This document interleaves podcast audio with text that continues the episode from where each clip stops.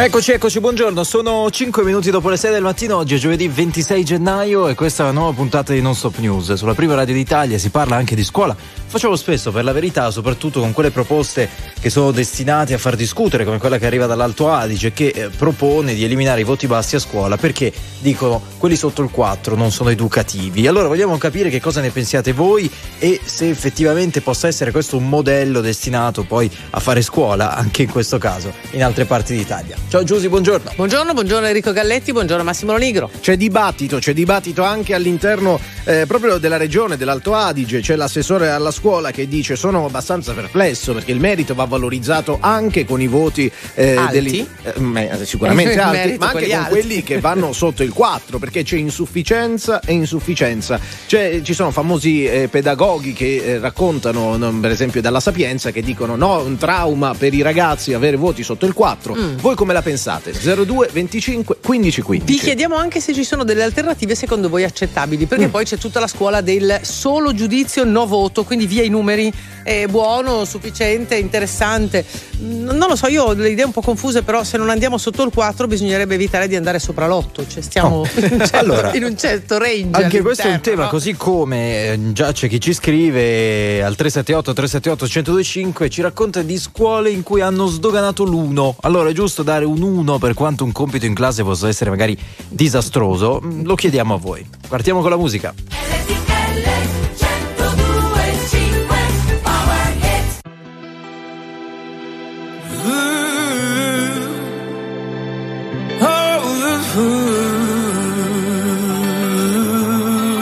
Yeah, non ha spigoli una rotonda.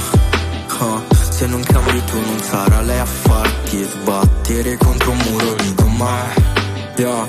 Torni indietro non devi mai farti abbattere Se no oh oh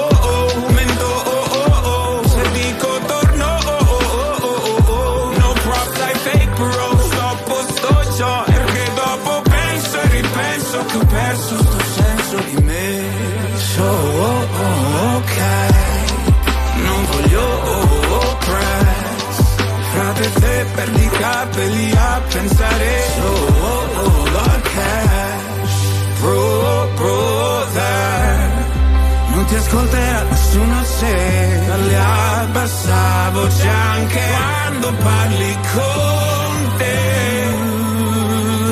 Non ha spigoli una rotonda. Se non cambi tu non sarà lei a farti sbattere Contro un muro di gomma. Eh. Torni indietro non devi mai farti abbattere. Se no oh, oh,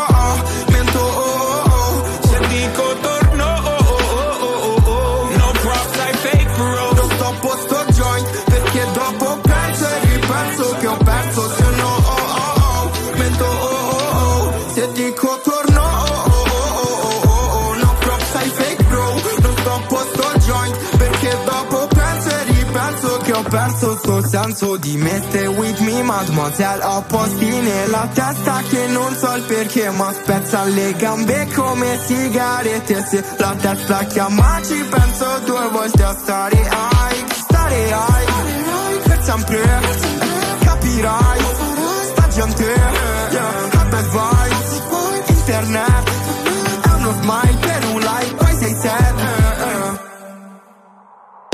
Se no oh, oh, oh,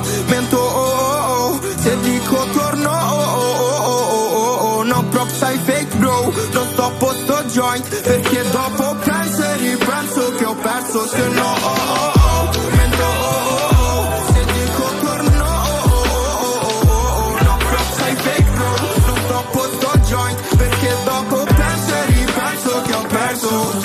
di me Rotonda, rotonda, Tassupe Tiziano Ferro, uno dei brani preferiti da Enrico Galletti, li ama. 6 e 9 minuti, buongiorno, buongiorno. in questo... Abbiamo inaugurato una rubrica, eh, si Sì, chiama sì, La sì. mia canzone preferita. Perché Giusy sostiene che io questa frase, la mia- questa la mia canzone preferita, la pronunci a intervalli di due pezzi. Eh, Anche, a volte anche uno via l'altro, no? Quindi Ma questo mi fa piacere, vuol dire che ami la musica perché ti piacciono tutti i brani. Allora, torniamo, torniamo alle questione, eh, alla questione voti. Devo dire, sono già arrivati anche molti vocali, eh, tra poco ne ascolteremo alcuni e tanti messaggi scritti, ma qualcuno ci aspetta al telefono, quindi diamogli la precedenza. Danilo, buongiorno e benvenuto. Buongiorno, buongiorno a voi. Ciao, ciao Danilo, da dove ci chiami stamattina? E io, Io chiamo da Taranto, uh-huh. da una piovosa Taranto, stranamente.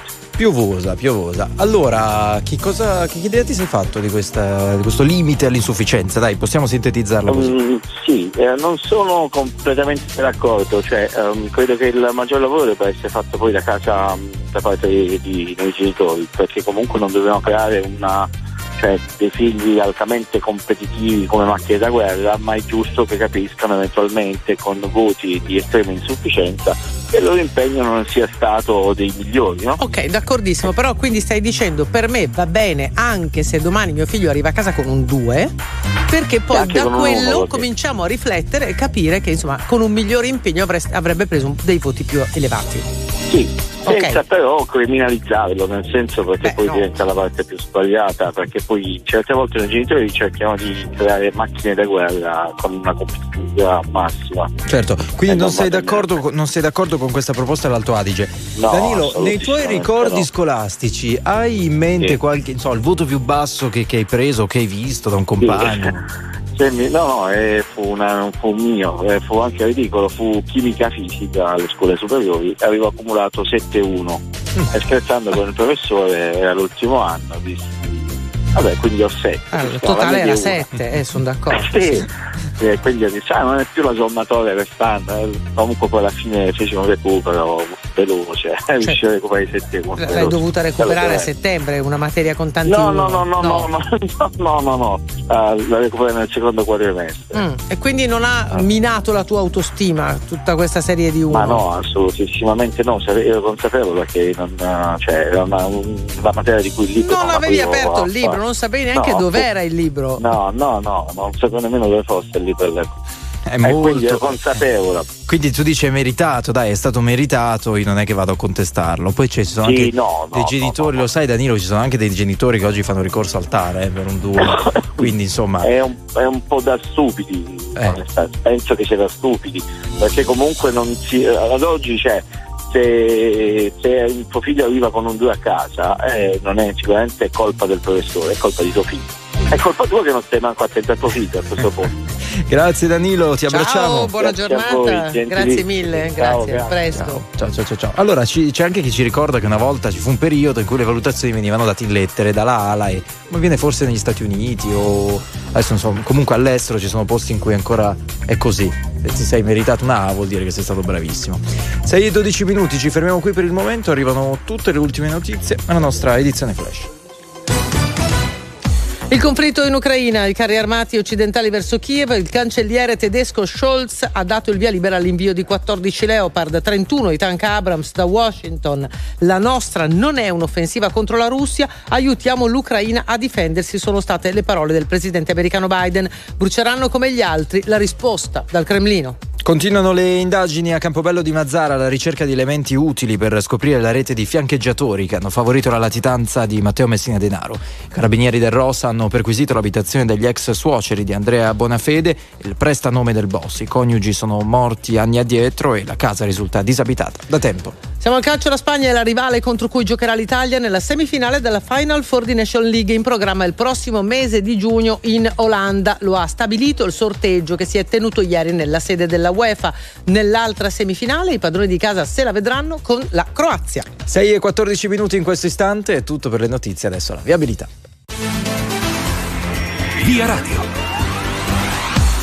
Grazie per la linea, buona giornata da Enrico Campagnoli ed Autostrade per l'Italia. Traffico scorrevole su tutta la rete, l'unica segnalazione interessa la diramazione di Roma Sud, dove per il traffico intenso registriamo un chilometro di coda tra Torrenova ed il bivio con il grande raccordo anulare in direzione di quest'ultimo. Un invito alla prudenza per chi viaggia sulla 14 Adriatica per la nebbia che riduce la visibilità a 90 metri tra Bari Sud e Mottola. In questi casi la vostra velocità non deve superare i 50 km orari. Vi segnaliamo che questa notte dalle 22 alle 6 per la lavori di ammodernamento della rete sulla 13 Bologna-Padova rimarrà chiuso il tratto tra Villa Marzana Rovigo Sud e Occhiobello in direzione di Bologna.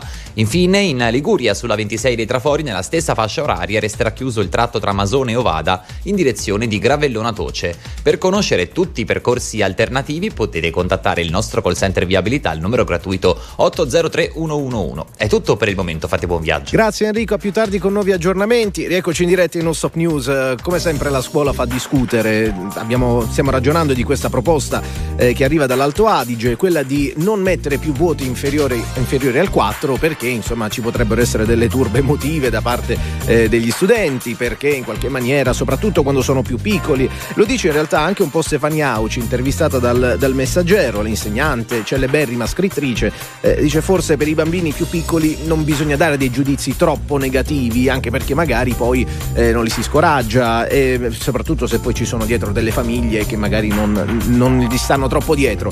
Come la pensate? 02 25 15 15 vi porto in quel di Foggia dove c'è Leonardo. Buongiorno.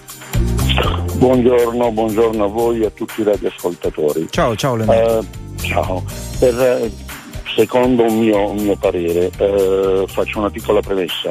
Innanzitutto le problematiche della scuola sono tante e molto più serie relative al discorso di mettere il voto inferiore al 4 e come diceva anche la Giusi non si dovrebbe neanche oltrepassare poi l'8, anche perché secondo me si potrebbe creare a quel punto un, una problematica per il, l'alunno, che poi non è questo che va ad incidere sulla capacità del, dello studente di andare avanti o meno, perché se andiamo ad analizzare parecchie eh, situazioni sui social, veramente quelli turbano il, il, il ragazzo non solo l'alunno, diciamo il ragazzo. Leonardo, secondo, beh, te, beh, secondo te, i limiti quali devono me, essere? Se, se devono esserci? Sì, eh? Secondo me ecco, il, ci deve essere il giudizio quindi non il voto ma il giudizio. Non, non il voto ma il okay. giudizio. No, okay. i numeri sono praticamente delle cose così. Se un ragazzo praticamente ha predisposizione in, un, eh, determina- in una determinata materia eh, e quindi aiutarlo là dove zoppica un po', però sempre con un giudizio. Non bisogna creare questa distinzione del super bravo o dell'asino. Ma, un ma, giudizio ma, nell'invogliare. Questa, ma secondo te c'è questa differenza tra i ragazzi oppure non c'è? Sì, la cioè, c'è qualcuno ragazzi... che può prendersi un 10 perché è un genio e uno che proprio non Perfetto, eh? molto bene. No, voglio capire. Giussi, hai pienamente, allora, hai pienamente ragione, però bisogna vedere, come si diceva prima, anche il contesto della vita il contesto della famiglia in cui vive il soggetto, perché a volte il soggetto viene anche, diciamo, in base sì, anche capiamo, alla, alla Leonardo, questione familiare. comprendiamo benissimo, ma, ma, i voti sono una sintesi e siccome un insegnante eh. probabilmente ha cinque classi, quindi 100 alunni, è complicato andare a studiare dettagliatamente sì. la situazione specifica di ciascuno. Perfetto. In che senso? E quindi sintetizziamo. Essere, Leonardo, ti ha sì. chiesto Enrico in che senso? La situazione familiare. Allora, e la situazione familiare è questa, perché i ragazzi vanno anche seguiti a casa. Allora, per qualsiasi cosa, innanzitutto il perno principale è la famiglia. Noi andiamo a scuola, impariamo delle materie, però do, do, dopo devono essere eh, supportati anche dalla famiglia, sì, sopportati su, anche dalla supportati, famiglia. Supportati famiglia... nella misura in cui si, si, si, si, dovrebbe presupporre che ogni studente Perfetto. sia in grado, no? sia in grado di portare avanti il suo programma. Giusta, di, cioè, la scuola dovrebbe servire a quello è che poi ed a casa quello, uno deve farti le ripetizioni. La, la, però la ti faccio una domanda, un una famiglia che non segue i figli, che gli arrivino a casa col 4 o col giudizio negativo, non è uguale? Non li segue? No, no, no, si dovrebbe, ma a prescindere, ripeto, sì, non li segue perché ormai eh, è la, se non li segue non li segue. Non, sì, non li segue, non li segue. E allora a questo punto perché penalizzare il ragazzo che semmai bisogna vedere anche la sensibilità, l'emotività del soggetto? Allora, avete visto che questo tema fa discutere, ti ringraziamo Leonardo per averci detto anche la tua, questa idea di limitare le insufficienze, cioè di non andare, come dicono in Alto Adige, sotto il 4. È giusta? È sbagliata? Secondo voi? E perché? Vi aspettiamo.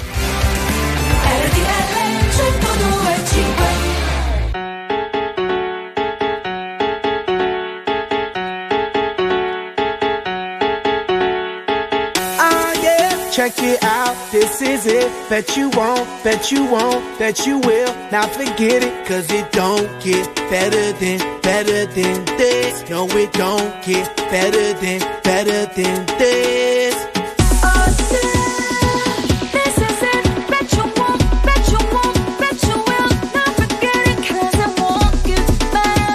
better than this. No, it don't get better than, better than this. Simply the best. Simply the best. Simply the best. Simply the best. Simply the best. Simply the best. Simply the best. El dueño de la tela subió a Marte y no me vení por telescopio demasiado alto, ninguno lo copió. Lo que los extraterrestres están haciendo yo lo copio. Te volviste loco, te fumaste un bate diopio. Tiene que respetar leyendas, son leyendas. Pida perdón que su palabra que una mierda, tremendo guaremate. De tapa aguacate, dale una galleta a un general pa' que te mate.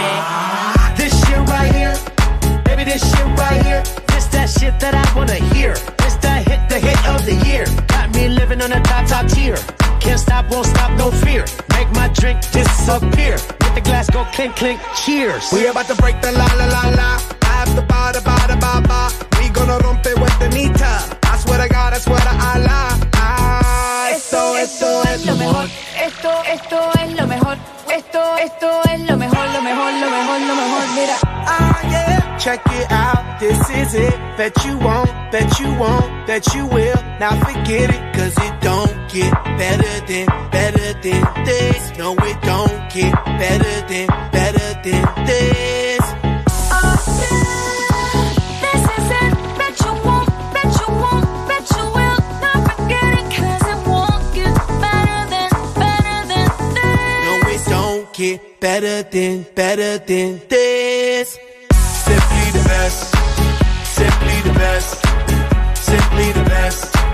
Simply the best. Simply the best. Simply the best. Simply the best. Simply the best.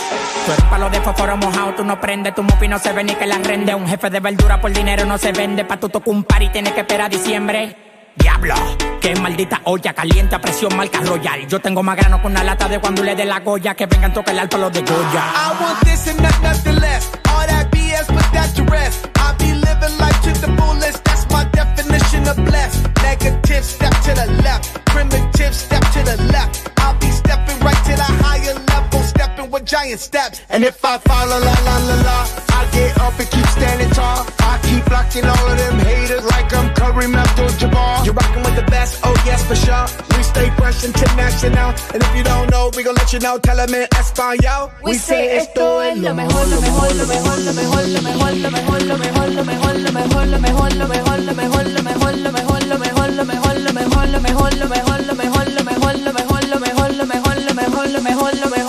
lo mejor, lo mejor, lo mejor, lo mejor, lo mejor, mira. Check it out, this is it. Bet you won't, bet you won't, bet you will. Now forget it, cause it won't get better than, better than this. No, it don't get better than, better than this. Simply the best, simply the best, simply the best, simply the best, simply the best, simply the best. Simply the best, 6-25 minuti, questa RTL 1025. Allora, nessuno di noi eh, qui in conduzione, nessuno, eh, cioè Giusy, Enrico e me, nessuno Sì. di noi ha figli. Eh, partiamo No, da no, questo no. presupposto. Noi sappiamo. Sono felice per questi figli che non abbiamo. Tra l'altro, tra l'altro, per il Ok. momento. No, e poi eh, perché il tema è questo: i famosi giudizi alle scuole elementari. Io leggo, apprendo dal messaggero che non sono più eh, buono, distinto, ottimo, quella roba lì, ma sono avanzato, intermedio, base oppure in fase di apprendimento. Beh, però, vedi, è stimolante in fase di in apprendimento. fase di apprendimento, non sì, Posso dire, è una carezza anche eccessiva. In fase di, ma che vuol dire? Io in fase di invece passerei apprendimento? all'utilizzo dell'algoritmo. Come l'algoritmo? Beh, beh, ma cosa l'algoritmo? A scuola mo- l'algoritmo? moderni- no, per, Esatto. per dare i voti. Re- rendiamoci moderni, anche i voti si danno con l'algoritmo. Via. Come si fa a fare? Si devono senso? estrapolare delle variabili dall'interrogazione. Ah, va bene, va bene, in va bene. Sviluppiamo il software. Intelligenza artificiale, su, su. Ma salviamoci almeno lì. Eh, Angela, buongiorno e benvenuta. Buongiorno RTL anche mia. Ciao. Siamo da Turiacco in provincia di Gorizia. Ok. Io vorrei porre il problema non tanto sul fatto di giudizio i voti, quanto il fatto che i voti negativi aiutano a fare crescere e a concepire gli insuccessi, perché spesso se non è la scuola che un po' li tempra con il voto ad affrontare gli insuccessi, insegnandogli che da lì si può solo risalire. Quindi diciamo sarei anche favorevole al voto inferiore al 4 purché ovvio non deve essere eh, diciamo eh, vi- vista come una cosa negativa mi associo anche al discorso che faceva il precedente eh, radioascoltatore. Sì è vero che la famiglia deve seguire però anche il- il- l'insegnante deve, deve aiutarlo insomma, a migliorare senza magari medie matematiche che dopo uno se prende due non lo recupera Eh, il, più. problema, il problema è che queste medie ci sono. Allora, tu metteresti un limite mh, all'insufficienza oppure no? Posto che il limite al 4 hai detto non sono d'accordo, ma lo metteresti comunque più basso oppure no? Ma lo metterei più basso anche per- perché tante volte l'ho visto anche con adesso mio figlio fa l'università e tutto. Non c'è da parte dei ragazzi mh, l'auto- mh, una specie di autovalutazione, nel senso che pensano sempre di aver fatto bene e poi arrivano i due e tre.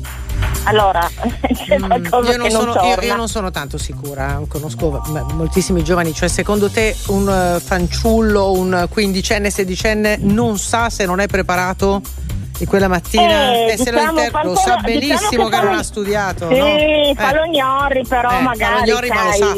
Dentro di sé lo, sa. sa. Ecco, quindi il 3 magari va bene. da- ecco, sì, ma sì, ma perché per abituarli proprio eh, che da lì si può solo risalire. Eh, Lo, lo vedo com- come certo, non- però non Angela, dico- qualcuno dice, perché altrimenti sennò rischiamo di fare una linea diretta monotona, cioè mo- monocorde. Eh, Uno dice, se tu dai a uno studente, per quanto il compito in classe possa essere disastroso, tu dai uno, come ci raccontano anche al 378 378 125 di chi ha figli, di chi quegli uno li ha presi, cioè poi prendi 10 al compito in classe successivo, quello che dovrebbe in teoria aiutarti a rimediare, a recuperare, 10 più 1 fa 11 è comunque insufficiente. Cioè diciamo che togli un po' la possibilità, dice qualcuno, di, di recuperare. Quindi magari se deve esserci un limite, può esserci magari 4 è troppo alto e su questo possiamo essere d'accordo, però l'1 effettivamente stronca un po' la... In ogni caso, se posso aggiungere un ulteriore elemento, poi nei consigli di classe si fanno le magie, gente che per tutto l'anno, e l'abbiamo visto, insomma, noi non è che abbiamo lasciato la scuola da tanto tempo, ci siamo diplomati da quanto? 6-7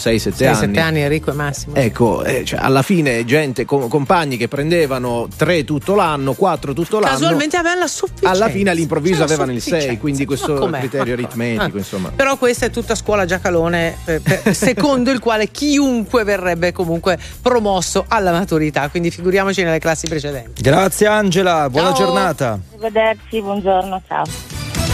Il conflitto in Ucraina, i carri armati occidentali verso Kiev, il cancelliere tedesco Scholz ha dato il via libera all'invio di 14 Leopard 31, i tank Abrams da Washington. La nostra non è un'offensiva contro la Russia, aiutiamo l'Ucraina a difendersi, ha dichiarato il presidente americano Biden.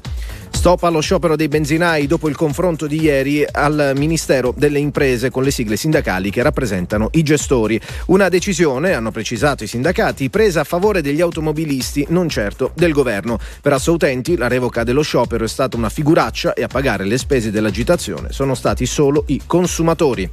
Ora Padova, dove una donna di 83 anni è morta la scorsa notte per l'incendio divampato all'interno di un appartamento al sesto piano di un condominio. Il corpo è stato ritrovato dai vigili del fuoco intervenuti per spegnere le fiamme, ancora incerte le cause del rogo. Chiudiamo con lo sport, il calcio, la Spagna è la rivale contro cui giocherà l'Italia nella semifinale della Nations League.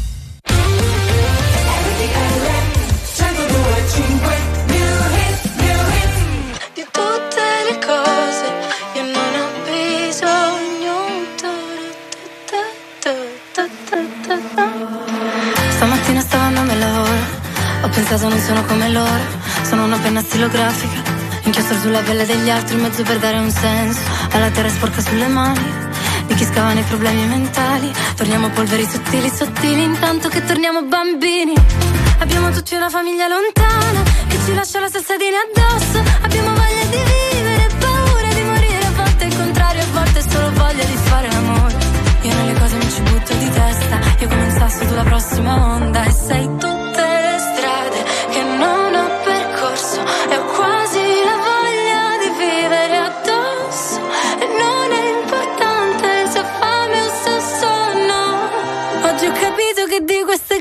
non ho più bisogno.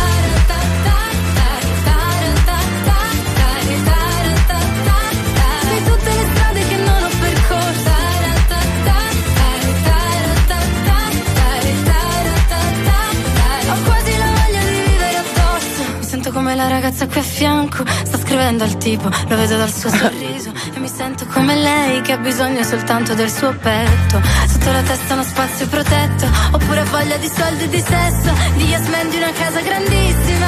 Certo anche quello non sarebbe male, ma sai oggi no. Io vorrei avere soltanto il tuo aspetto, per piacermi anch'io quanto mi piaci tu che sei tutte le strade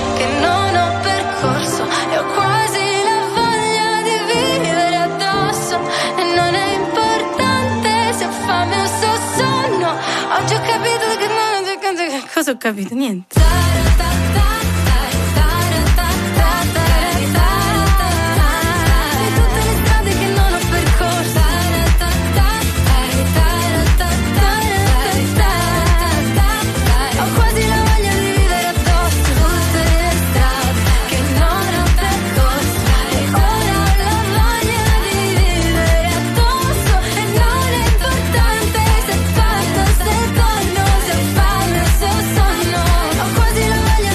Voglia di vivere Angelina, sono le 6 e 33 minuti. Buongiorno, giovedì 26 gennaio, Enrico Galletti, Massimo Lonigro, Giusile Grenzi e eh, Gabriele chiama da Rovereto, fa l'insegnante e ci facciamo un po' raccontare la situazione vista da quel punto di osservazione. Buongiorno Gabriele. Eh, buongiorno, mi sentite? Molto bene, grazie per averci contattati e averci chiesto di essere richiamato. Sto andando proprio adesso a scuola perché Insegnante- lavoro a 40 km da casa. Insegnante di cosa? Tedesco nelle scuole medie in Trentino. Ok, tedesco. Vai, vai, dici cosa ne pensi. Allora, io mi sono collegato da 10 minuti, ho capito che si parla di medie e voti. Diciamo che eh, chi lavora un po' al di fuori della scuola, quindi chi non è un insegnante, non sa che la media, diciamo, per dare un voto non si fa la media aritmetica ovviamente, si tiene conto di tante cose. Ma a me la facevano, Gabriele, non è che sia passato tanto. Comunque, Eh, vabbè. Cioè, se uno prende ci- uno e poi 10 non fa 5 e mezzo, Sta questo ci sta i traumi, dicendo, no? cioè. Eh. Diciamo che in Trentino abbiamo eh, non si può mettere meno di 5 come voto alle medie, quindi c'è un po' questa cosa in Trentino, quindi è facilmente recuperabile. Cioè, non si può mettere meno di 5 e non si fa la media aritmetica. Praticamente, se Eh. uno prende 5, lo recupera anche con un 6. Sì, si recupera facilmente perché poi facciamo Dati 5 e loro. Mezzo, poi diventa 6 in automatico, diciamo. Mhm. Ma tu sai di- qual è il tema di questa mattina? Stiamo proprio parlando in realtà dell'Alto Adige, che è vostro vicino geografico, anche se non siete esattamente voi. Tu sei a Rovereto, vero? Quindi siamo in Trentino. Sì, sì, non sono originario, sono qui da due anni, non sono originario del Trentino, però... Ok, in diciamo- Alto Adige si sta discutendo proprio perché non si vogliono più, me- si vorrebbero più mettere voti sotto il 4 e tu ci stai dicendo che in realtà già sotto il 5 alle medie non si può fare. In Trentino, In Trentino. io lavoro da due anni, non abbiamo meno del, del 5. 5 è il voto minimo che si mette. Anche se in realtà non mettiamo i numeri, non mettiamo appunto i giudizi, quindi non sufficiente, sufficiente. Eh, ma Però pensi che sia sufficiente giusto? al 5. Pensi che sia giusto non andare sotto il 5? Cioè, al di là di- di- del Ma modello io, che voi io metterei almeno il 4. Almeno Ok. il 4. Mm. Perché dici che il 5 non è sufficiente, che sembra un gioco di parole, per, eh, per rendere chiaro all'alunno eh, quanto è stato impreparato. Perché dici Sì. c'è, c'è gente da 5 ma c'è gente anche da 2. Sì, perché eh, diciamo che eh, per superare appunto una verifica serve il 60% per avere la sufficienza. Certo. Se io faccio una verifica su 30 punti, chi mi prende, quindi servirebbe un 17-18 per avere la sufficienza, chi mi prende due punti o chi me ne prende 10 si becca comunque 5. Chiaro. E quindi lì Chiarissimo. andrebbe fatta una, una distinzione tra 4 e 5. Mo- molto interessante questa riflessione, Gabriele. Allora, intanto buon lavoro, stai andando a scuola, vero? Sì, sì, lavoro, insegno qui vicino a Trento. Sì, cioè lui ci ha parlato del limite del 5, ma anche il limite del 4. Cioè, il discorso è lo stesso. Cioè, c'è chi si merita 4 perché ci è arrivato matematicamente, c'è chi era da, da meno 6 e arriva a 4 perché quello è Eh, il minimo. però sono anche bambini delle scuole medie, quindi No, no, però questa non, ha- non riguarda le medie, mi sembra di capire, no? Quella dell'Alto Adige? No, que- quella, del, sì, quella dell'Alto Adige credo sia in generale. In ogni caso, secondo me, eh, Gabriele ci aiuta a porre anche l'attenzione su un punto molto interessante per, per gli insegnanti. Il fatto che adesso il voto, eh, anche davanti agli studenti, confermacelo Gabriele, debba essere estremamente giustificato, cioè avere la griglia precisa, se fai un tot numero di punti ottieni questo, mentre una volta forse l'insegnante aveva la possibilità di spaziare, eh, secondo me anche più giusto, cioè di dare una valutazione un pochino più personale, o no? Sì, io di solito li chiamo alla cattedra uno ad uno e spiego il perché, spiego dove Molto posso migliorare. bene. Comunque Molto bene. bisogna far que- a parte che bisogna sempre giustificare i genitori perché adesso veniamo subito contattati dai genitori per avere spiegazioni e non veniamo sempre trattati bene, diciamo Sì, la verità. È incredibile. Grazie, grazie Gabriele, ti Grande abbracciamo. testimonianza, a presto, buon lavoro. A presto, buon, buon lavoro anche a voi, Ciao, grazie. ciao, grazie. Cioè, come, si, come si è permesso lei, no? Di, di dare, Di dare quattro a cinque. mio figlio. A casa la sapeva benissimo, me l'ha ripetuta tutta, eh? È un problema suo. Sentiamo un vocale, va. 378 Buongiorno a 378 Il 4 è già insufficienza. Che, che senso ha mettere 1, 0, 2? Ma, ma che senso ha? Mm, anche, Ma hanno ragione, va bene, dal 4 in su va bene, dai. Po- Poi ne parliamo, eh. It's bad bitch o'clock, yeah, it's thick 30. I've been through a lot, but I'm still flirty. Is everybody back tell me how you're healing. Cause I'm about to get into my feelings. How you feeling? How you feel right now?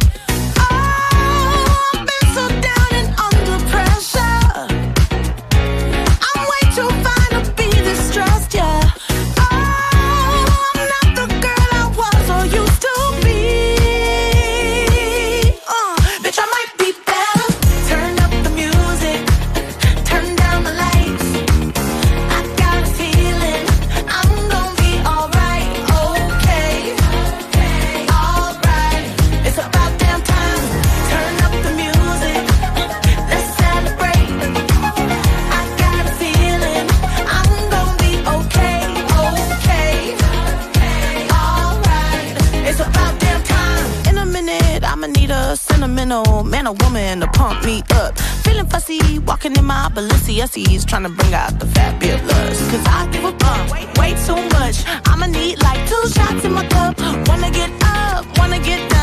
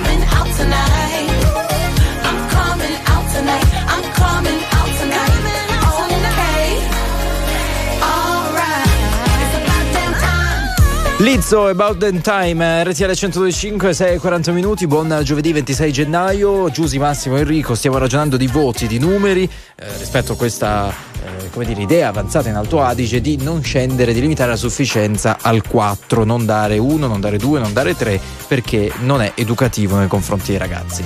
Torniamo al telefono, passando però prima dai messaggi, perché sono tantissimi, al 378 378 1025. Allora, con il buonismo di oggi abbiamo creato ragazzi indisciplinati, diseducati e spacconi, ma che al momento di reagire si piangono addosso. Questa è la generazione di oggi. C'è qualcuno, molti per la verità, che ne fanno un, un tema generazionale. Poi? E poi c'è scritto: ma se eliminano i voti sotto il 4, non è che tra qualche anno il 4 sarà troppo basso, elimineranno anche il 4 perché è troppo. Cioè, capisco. bravissimo. E credo che abbia innescato innesca un circolo vizioso, no? C'erano dei meccanismi perversi, almeno eh, da me, insomma, ma credo poi siano stati ripresi anche da tanti. E poi andiamo da Massimo che ci aspetta al telefono. Si diceva allora vieni interrogato. No, prof, non sono, non sono preparato. Benissimo, allora ti metto tre. Se vieni interrogato, già partiamo da quattro. Cioè, come se il, il- il moto al luogo costituisse. L- l'uscire da quel banco e andare verso l'insegnante Beh, c'è un fosse- docente che su questo ci ha Sì, scritto: vero, Io ho un'interrogazione sorpresa, scena muta, ho dato due, una per la- uno per l'andata e E uno, per il ritorno.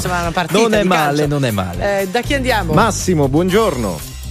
Eh, buongiorno, sono Massimo da Città di Castello. provincia di Perugia, RTL 1025 anche mia. Ciao Massimo, buona, benvenuto sul, su RTL. Che, che ci E dici dunque- dei voti? Beh, io mi sono beccato anche dei due meno meno allo scritto di latino e greco Bello. e sono rimasto.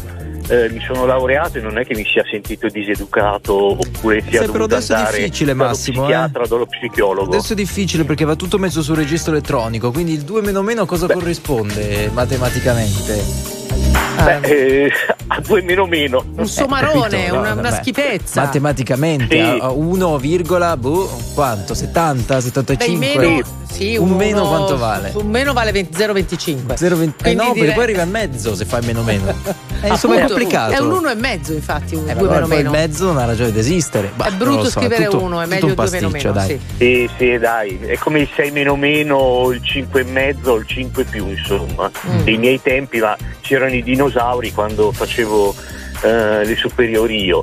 Ma eh, fondamentalmente poi si innesca tutta una serie di, di problematiche. E uno degli argomenti di cui trattavate nei giorni scorsi era la meritocrazia al lavoro, cioè a quel punto diventa tutto livellato, non si può eh, riprendere un lavoratore, non ci possono essere differenze di retribuzione, non ci dobbiamo meravigliare eh, quando troviamo notizie sensazionalistiche tipo eh, il- l'esame di abilitazione di avvocati in cui ci sono strafalcioni in italiano o errori di ortografia, cioè diventa tutto troppo livellato, no?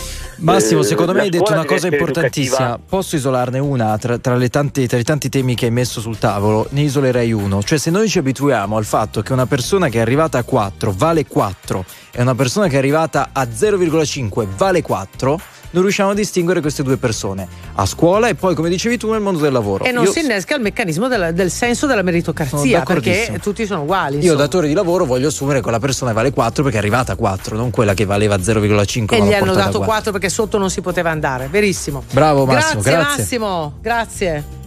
Ciao, buona buona, giornata. giornata. Ciao. Prima Abbraccio. versione di Greco 1,5. Vi assicuro che è stato molto educativo quando l'ha scoperto mia madre.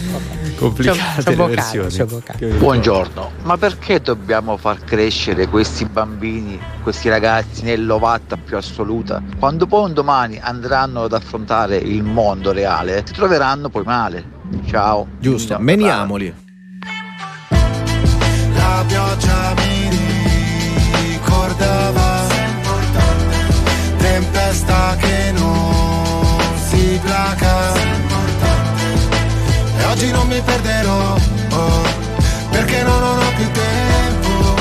So che mi ricorderò che sei importante. Perché ricolma ed è traboccato Perché tu prendi la forma di ogni vaso. Piove, non c'è riparo Dolce richiamo, gocce di tavolo Forse di vago. Ma ora che diluvia Penso che sei un'illusa Che non sa restare da sola perché ha paura. Ciò che ci accomuna è il vuoto in cui sto affogando. Mentre tutti lottano per un posto nel fango E siamo dopo la fine. La scena post crediti Conosco i tuoi metodi, credi che me lo meriti. Per me essere forti potessi mostrare deboli Reciti, io ho imparato a scrivere leggendomi Piove su attivisti che imbrattano i monumenti. Sugli sbirri che manganellano gli studenti. Piove sopra gli incendi, come se li alimenti. Penso alle cose brutte che dirò mentre spero di rivederti. La pioggia mi ricordava. Tempesta che non si placa E oggi non mi perderò So che mi ricorderò che sei importante. E lei vedeva in ogni crepa Un tentativo in meno. E lui credeva fosse segreta la loro intesa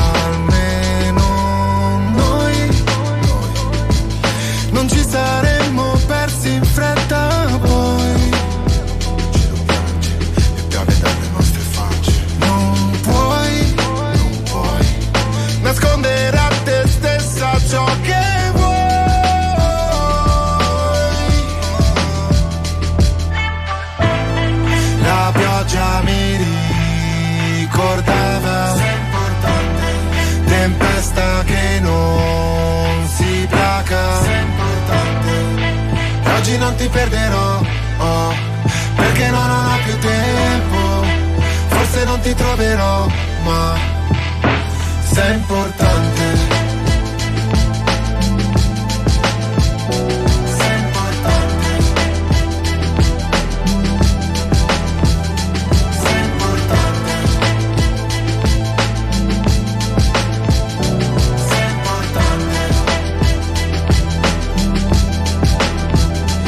Sei importante.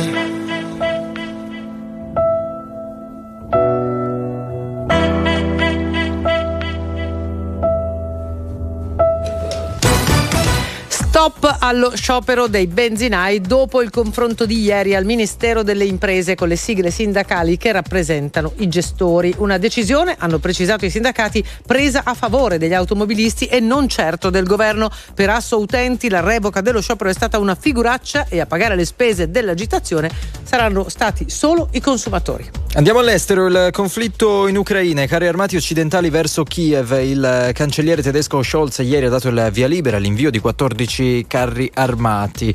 La nostra non è un'offensiva contro la Russia, aiutiamo l'Ucraina a difendersi, ha dichiarato ieri in un discorso molto atteso il presidente americato- americano Biden. Bruceranno come gli altri e la risposta molto dura che arriva dal Cremlino. Proteste dell'opposizione per gli emendamenti presentati dalla Lega al decreto sulle ONG considerati incostituzionali al voto oggi pomeriggio alle commissioni competenti della Camera. Vogliono riesumare il decreto Salvini, dicono dal centro-sinistra. Il giudizio di inammissibilità su alcuni emendamenti ha scatenato la rabbia dei leghisti. Queste alcune delle principali notizie nella nostra edizione Flash, 6.48 minuti, torniamo in linea diretta con voi allo 02 25 15 15. L'idea in Alto Adige di abolire i voti scolastici inferiori al 4 sta facendo molto discutere. Questi giudizi c'è chi dice effettivamente eh, va premiato l'impegno, va premiato il miglioramento in qualche caso e per questo magari mettere un 3 eh, che poi è difficile da recuperare ostacola il, no, il corretto, la corretta crescita dei ragazzi, li mette in difficoltà. Come la pensate? Sentiamo un- ancora un insegnante. Francesca, buongiorno e benvenuta. Eh, buongiorno a tutti. Ciao. Posso già parlare? Certo, prego. Allora, io sono una mamma di un ragazzo che è- è- ha delle difficoltà nella storia, nella geografia e nella matematica e spesso ha portato dei voti molto bassi. Però in Senti, eh, compenso- ci aiuti un attimo, di che scuola parliamo? Di che stiamo Parliamo parlando di medie, di superiore. superiori? Superiori. Superiore. Ok, e Io che sono anche istituto? una mamma insegnante Sì. e una mamma ado. Che, co- che cosa fa? Fa liceo? Fa che cos'è? No, no, io faccio scuola dell'infanzia. No, no, il- il figlio, il figlio. Il ragazzo fa liceo, sì, Ok. il liceo artistico. Artistico. Ok, adesso Prego. abbiamo- Allora, se al, al ragazzo io do una matita, lui crea dei capolavori, ma nel momento in cui deve studiare le materie teoriche, siamo in conflitto perché eh, mi dice sono morti quelli di tutti gli storici, eh, sono morti i grandi letterati, Pascolo, Leopardi. Eh, a quel punto me la prendo anche a ridere perché eh, da una parte io vado su due ehm, filoni sui ragazzi.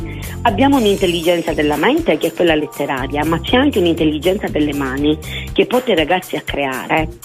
Ma nello stesso tempo non sono in accordo con l'innalzamento dei voti, perché noi non facciamo altro che adagiare l'alunno a eh, non poter sforzarsi, sforzarsi per raggiungere ottimi o sufficienti risultati. Beh, benissimo questa mamma- riflessione molto, mo- molto, molto complessa e insomma che capiamo anche molto approfondita. Ma alla fine questa questione andresti o no sotto il 4? Fa male prendere un voto più basso di 4? Non con costanza, però quando è necessario proprio stringere la cinghia va fatto, perché sono dei paletti che devono mettere eh, sia i genitori che i docenti per loro spronarli. Ok, quindi sei favorevole, cioè tu dici se mio figlio, visto che hai detto che ha delle difficoltà Sì, a figlio, io studiare, se, una- se una lascia, docente. se lascia- se Sono lascia il anche una compito, se docente. lascia il compito in classe di storia in bianco è giusto che prenda uno? Uno non ti dico, ma a me non tre, diamoglielo. Ok. Per È uguale. per dirle, È hai chiarissimo. sbattuto, la, hai sbattuto la faccia al muro. Ora metti in gioco le tue forze. È chiarissimo. Grazie Francesca, ti mandiamo un abbraccio. Ok, grazie. Non ti preoccupare per quella questione voi. degli storici. Mi ricordo che quando io mi sono iscritto al liceo classico dicevamo tutti: Vabbè, ma che mi serve studiare greco antico che se vai in Grecia, in Grecia non ti capisce infatti. nessuno. E poi, poi l'abbiamo serve studiato ad per 5 altro, anni. serve ad aprire la mente. Serve, serve. Ciao, un abbraccio. grazie. A cosa serve il latino? Ditelo alla giornalista dell'ANSA che quando si è dimesso Bravo, Benedetto- bravo. Papa Benedetto XVI ha tradotto dal latino E ha quasi in tempo scoperto reale. che si stava dimettendo Bravo. e nessun altro l'aveva capito. Grandissima. Allora, sono le 6.52 minuti. Che dobbiamo fare? Ci- sentiamo un vocale, lo sentiamo dopo. Sentiamo Ignazio? Ignazio al Andiamo telefono. Buongiorno. Buongiorno ragazzi, sono Ignazio dalla provincia di Messina, sono uno psicologo in cerca e disperata di fare l'insegnante. L'insegnante, la signora di poc'anzi, l'insegnante con il figlio che ha difficoltà. Beh, il discorso è semplicissimo, mi dovete scusare, è perché sì il corpo docenti non è preparato a questi ragazzi con difficoltà e vi parlo che io ho un figlio DSA, tu quando metti un 4 in lingua straniera a un ragazzo con DSA, tu insegnante te la fai una domanda perché prende 4 quando il bambino, il ragazzo non comprende, ha difficoltà a comprendere il testo. Cioè, Ma non- Scusami, ma non ha- scusami Ignazio, non ci sono i supporti adesso, cioè gli insegnanti di sostegno per i su- ma se DSA? l'insegna- Mm. allora, ma se Eh. l'insegnante non è in grado, cioè non lo sa che c'è il supporto, gli dice tu il telefonino non lo puoi utilizzare. Cioè quando il ministero c'è una bella linea guida del ministero con tanto di indicazioni e l'insegnante non li sa. Cioè non è il problema del voto. Il problema è che l'insegnante si deve relazionare al contesto dove si trova. Cioè, deve, vede- deve capire, deve capire la persona che ha davanti, lo studente che hai Certo, davanti, eh, ci stai certo, è dicendo. Fra l'altro, è fra, l'altro, fra l'altro, Ignazio, per i DSA sono previste delle verifiche, eh, non dico facilitate, però Specifiche, personalizzate. sì. Sì, sì. Nella tua scuola non certo. avviene? Nella scuola di tuo figlio? No, non, non avviene, Non ma avviene. perché questo? non- L'insegnante di, di ruolo ha avuto un incidente, è arrivata la supplente magnifica, giovane, nel senso di dire con una preparazione adeguata, il problema si è risolto, temporaneo, ritorna l'insegnante curriculare di ruolo e il problema si ripropone. E c'è, Per- c'è ancora questo problema che effettivamente insomma non dà un buon quadro della scuola italiana, poi ci sono per fortuna esempi molto molto più virtuosi. Grazie Ignazio per essere stato con noi, grazie davvero, un Ciao, abbraccio. buona giornata. Ciao, ciao. Ciao. Bruce Springsteen, Born to Run su RTL.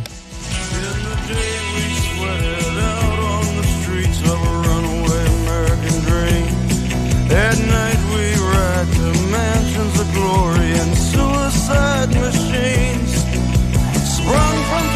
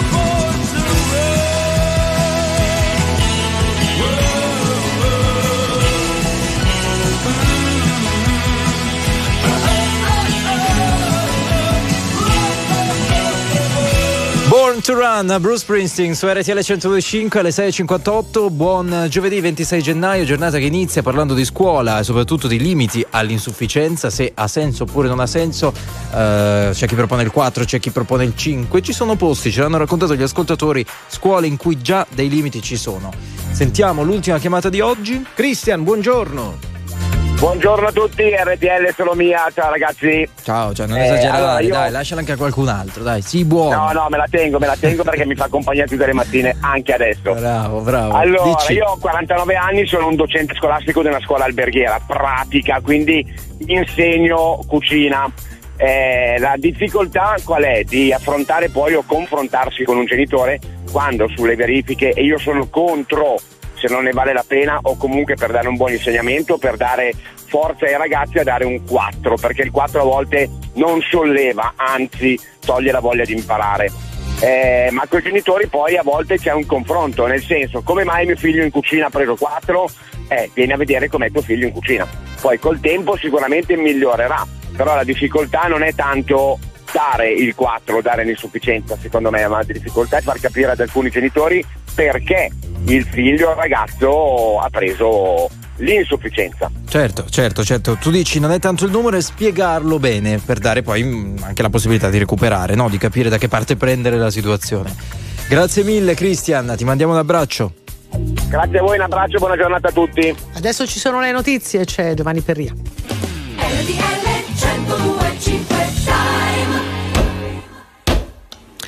Sono le 7 anche a Madruzzo, in provincia di Trento. RTL 1025 Giornale Orario. Giovedì 26 gennaio, ben ritrovati da Giovanni Perria. Subito il conflitto in Ucraina, arriveranno presto i carri armati che Stati Uniti e Germania hanno deciso di fornire a Kiev, mentre il Cremlino risponde a muso duro, il presidente ucraino Zelensky rilancia e chiede anche caccia e missili a lungo raggio. E allora sentiamo Alessandra Giannoli. Dopo settimane di trattative e polemiche è arrivata la svolta, gli Stati Uniti invieranno all'Ucraina 500 mezzi blindati, tra cui 31 tank Abrams, i più potenti al mondo, mentre la Germania ha confermato la consegna a Kiev entro la fine di marzo dei primi 14 carri armati Leopard finora neganti. Preoccupa la reazione di Putin all'aiuto militare fornito dall'Occidente all'Ucraina. Joe Biden, dopo l'annuncio, si è affrettato a sottolineare che la decisione di mandare i mezzi corazzati non rappresenta una minaccia contro la Russia. Per vedere in azione gli Abrams ci vorrà tempo. L'addestramento delle forze di Kiev inizierà presto, ha assicurato Biden. Gli alleati sono uniti e determinati nel sostegno a Kiev, ha aggiunto il capo della Casa Bianca che ieri ha sentito Londra, Parigi, Berlino e Roma. Il presidente americano in particolare, in occasione del discorso pronunciato ieri, ha ringraziato il nostro governo per l'artiglieria che sta inviando a Kiev. La politica riaprono i distributori di carburanti dopo la decisione dei sindacati di categoria di revocare lo sciopero di 48 ore sotto i riflettori anche il decreto sulle ONG e allora Ciaparoni. Per il Premier Giorgia Meloni una grana è stata risolta, un'altra invece è scoppiata. Cominciamo da quella risolta perché il secondo giorno di sciopero dei benzinai è stato sospeso da tutte le sigle sindacali che prima si erano divise proprio sulla durata della serrata, chi per 48 ore, chi per 24, dopo il nuovo incontro al Ministero delle Imprese e delle Made in Italy. Ecco la revoca. L'8 febbraio ci sarà il nuovo tavolo. Nel frattempo però si spacca il fronte della maggioranza sul tema immigrazione e la spaccatura è clamorosa.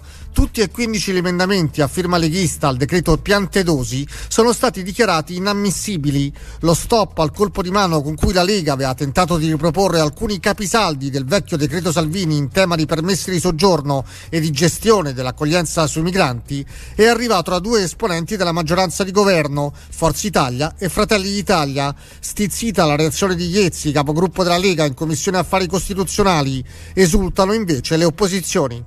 Shock in Spagna dove un uomo ha ucciso una persona e ne ha ferito altri quattro a colpi di macete in due chiese nel sud del paese poco distante da Gibilterra. La vittima è il sacrestano, tra i feriti in modo grave anche il parroco.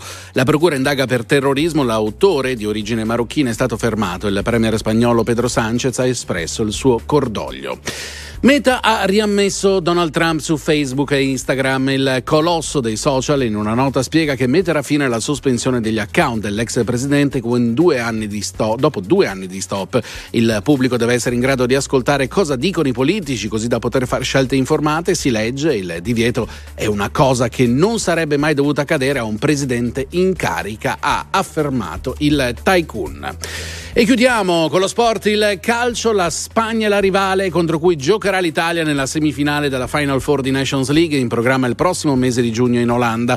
Lo ha stabilito il sorteggio che si è tenuto ieri nella sede dell'UEFA, nell'altra semifinale i padroni di casa se la vedranno con la Croazia.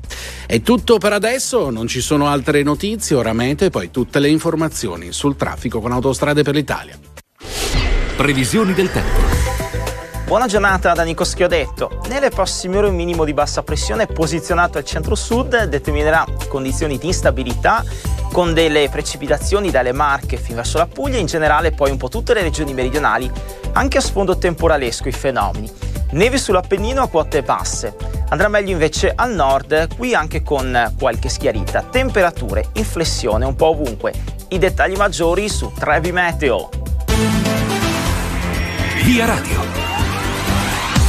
Una buona giornata da Autostrade per l'Italia e da Franco Ciucci Giuliani. La circolazione è in aumento sulla rete, in particolare in direzione dei centri urbani.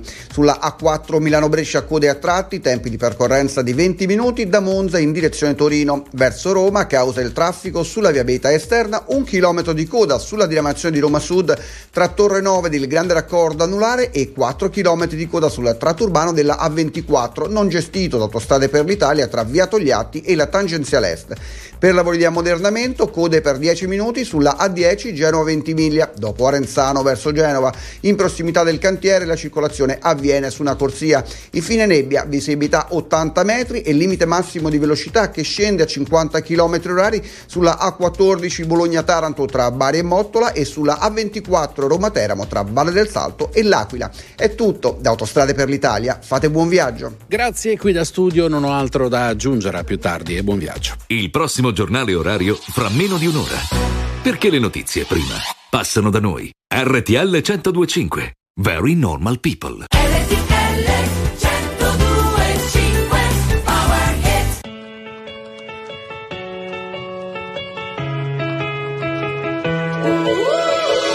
C'è qualcuno che si ammazza, ho la soluzione in tasca, non chiamo l'ambulanza, filmo.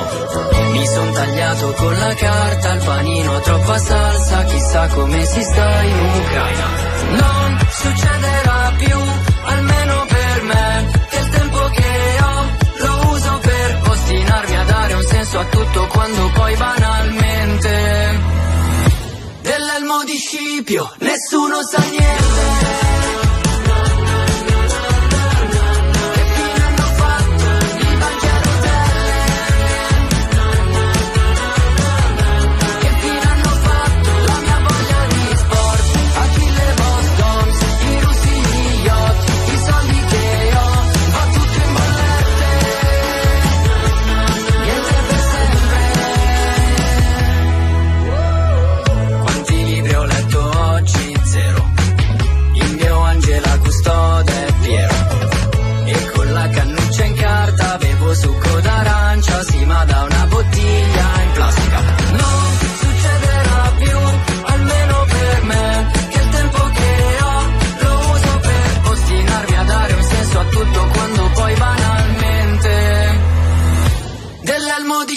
Di Scipio nessuno sa niente.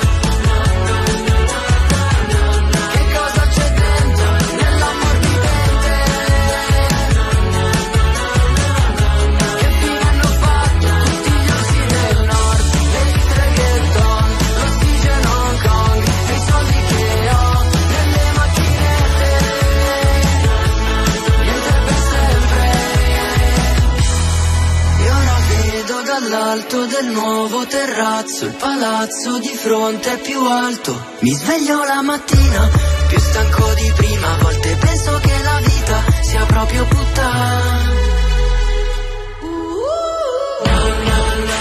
Va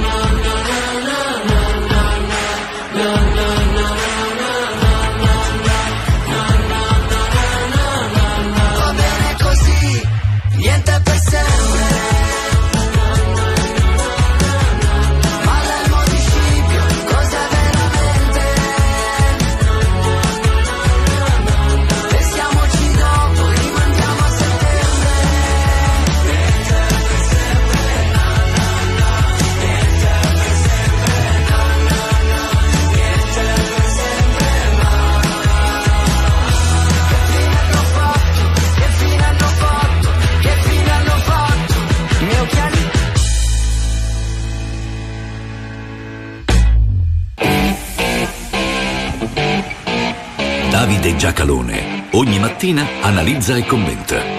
Non per compiacere, ma per capire. Non per stare da una parte o dall'altra, ma per saper stare al mondo. Eccoci qui, siamo tornati in rassegna stampa come ogni mattina, eh, sono le 7 e 9 minuti, con noi come sempre Davide Giacalone, buongiorno, bentornato. Buongiorno, buongiorno. Buongiorno Davide, allora una carrellata di prime pagine a partire dal Corriere della Sera di oggi, un virgolettato, quello del presidente americano, noi uniti più armi a Kiev, Biden sente gli alleati e ringrazia l'Italia, Giorgia Meloni, forte coesione, assistenza a 360 gradi. Repubblica, l'Italia garantisce lo scudo a Kiev, Stati Uniti e Germania confermano l'invio dei tank in Ucraina, Roma manda gli antimissili, la stampa, subito le armi o vince Putin, parla il ministro della difesa Crosetto, daremo sistemi antiaerei. Allora, non si sottovaluti quello che è sotto gli occhi di tutti, ma qualche volta rischia, le cose importanti si rischia, rischia di non vedersi. Passato quasi un anno dall'inizio dell'aggressione eh, russa all'Ucraina che la Russia continua a non voler neanche chiamare guerra per il timore che possa valere il diritto internazionale, compreso quello di guerra. Beh, e dopo un anno, eh, difficoltà, le perdite, i costi, l'umanità, l'Occidente rimane unito. Quindi quello che era la sconfitta di Putin il 25 rimane unito l'Occidente. Ma c'è un'altra cosa che non deve essere trascurabile, è che rimane unito il Parlamento italiano.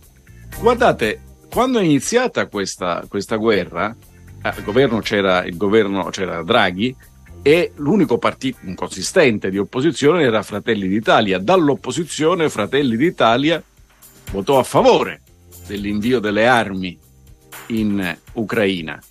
E oggi il Partito Democratico, dall'opposizione, vota a favore dell'invio delle armi in Ucraina. C'è unità, cioè su una cosa di rilevanza estrema, molto importante, decisiva, c'è unità ed è molto importante perché il ministro Crosetto dice eh, bisogna inviare le armi altrimenti Putin vince. Putin non vince manco a cannonate per, per l'appunto, cioè non ha, non, ha, non ha, nessuna possibilità di vincere perché ha già perso. Ha già perso perché questa era un'operazione speciale e doveva durare qualche settimana al massimo e portare ad appropriarsi dell'Ucraina. È passato un anno, c'è una macelleria a cielo aperto. Il punto qual è? È che eh, se vuoi un negoziato, se vuoi che si raggiunga la pace, devi fare in modo che l'aggredito non venga sguarnito, che l'aggredito non ceda, che l'aggredito non si, che l'aggredito non si rompa. E quindi, se vuoi la pace, se vuoi il negoziato, al posto della resa, quello che paci- taluno che crede di essere pacifista in realtà è solamente corrivo agli interessi di un dittatore imperialista, eh, se vuoi la pace devi armare gli ucraini ed è esattamente quello che stiamo facendo. Su questo va segnalato anche il titolo del manifesto questa mattina, Cari armati, con il sì. solito gioco di parole che fa il quotidiano. Dunque, eh, andiamo invece sulle pagine economiche, ma in generale un tema di cui abbiamo dibattuto tanto in questi giorni, sono nelle pagine interne del Corriere della Sera. Benzinai rientra lo sciopero, oggi tutti aperti, stop con un giorno di anticipo, l'incontro al Ministero, i sindacati restano molte criticità. Sì, io questo che la definirei il danno e la beffa nel senso che lo sciopero è stato un danno all'Italia, agli italiani per un giorno. La beffa è quello la sera di dire a domani non facciamo più sciopero per venire incontro, come se gli esseri umani non cercassero di programmare le, la propria vita e, e naturalmente magari qualcuno ha cancellato delle cose che avrebbe dovuto o voluto fare perché? Eh, perché sono due giorni senza benzina, quindi è un danno punto e basta.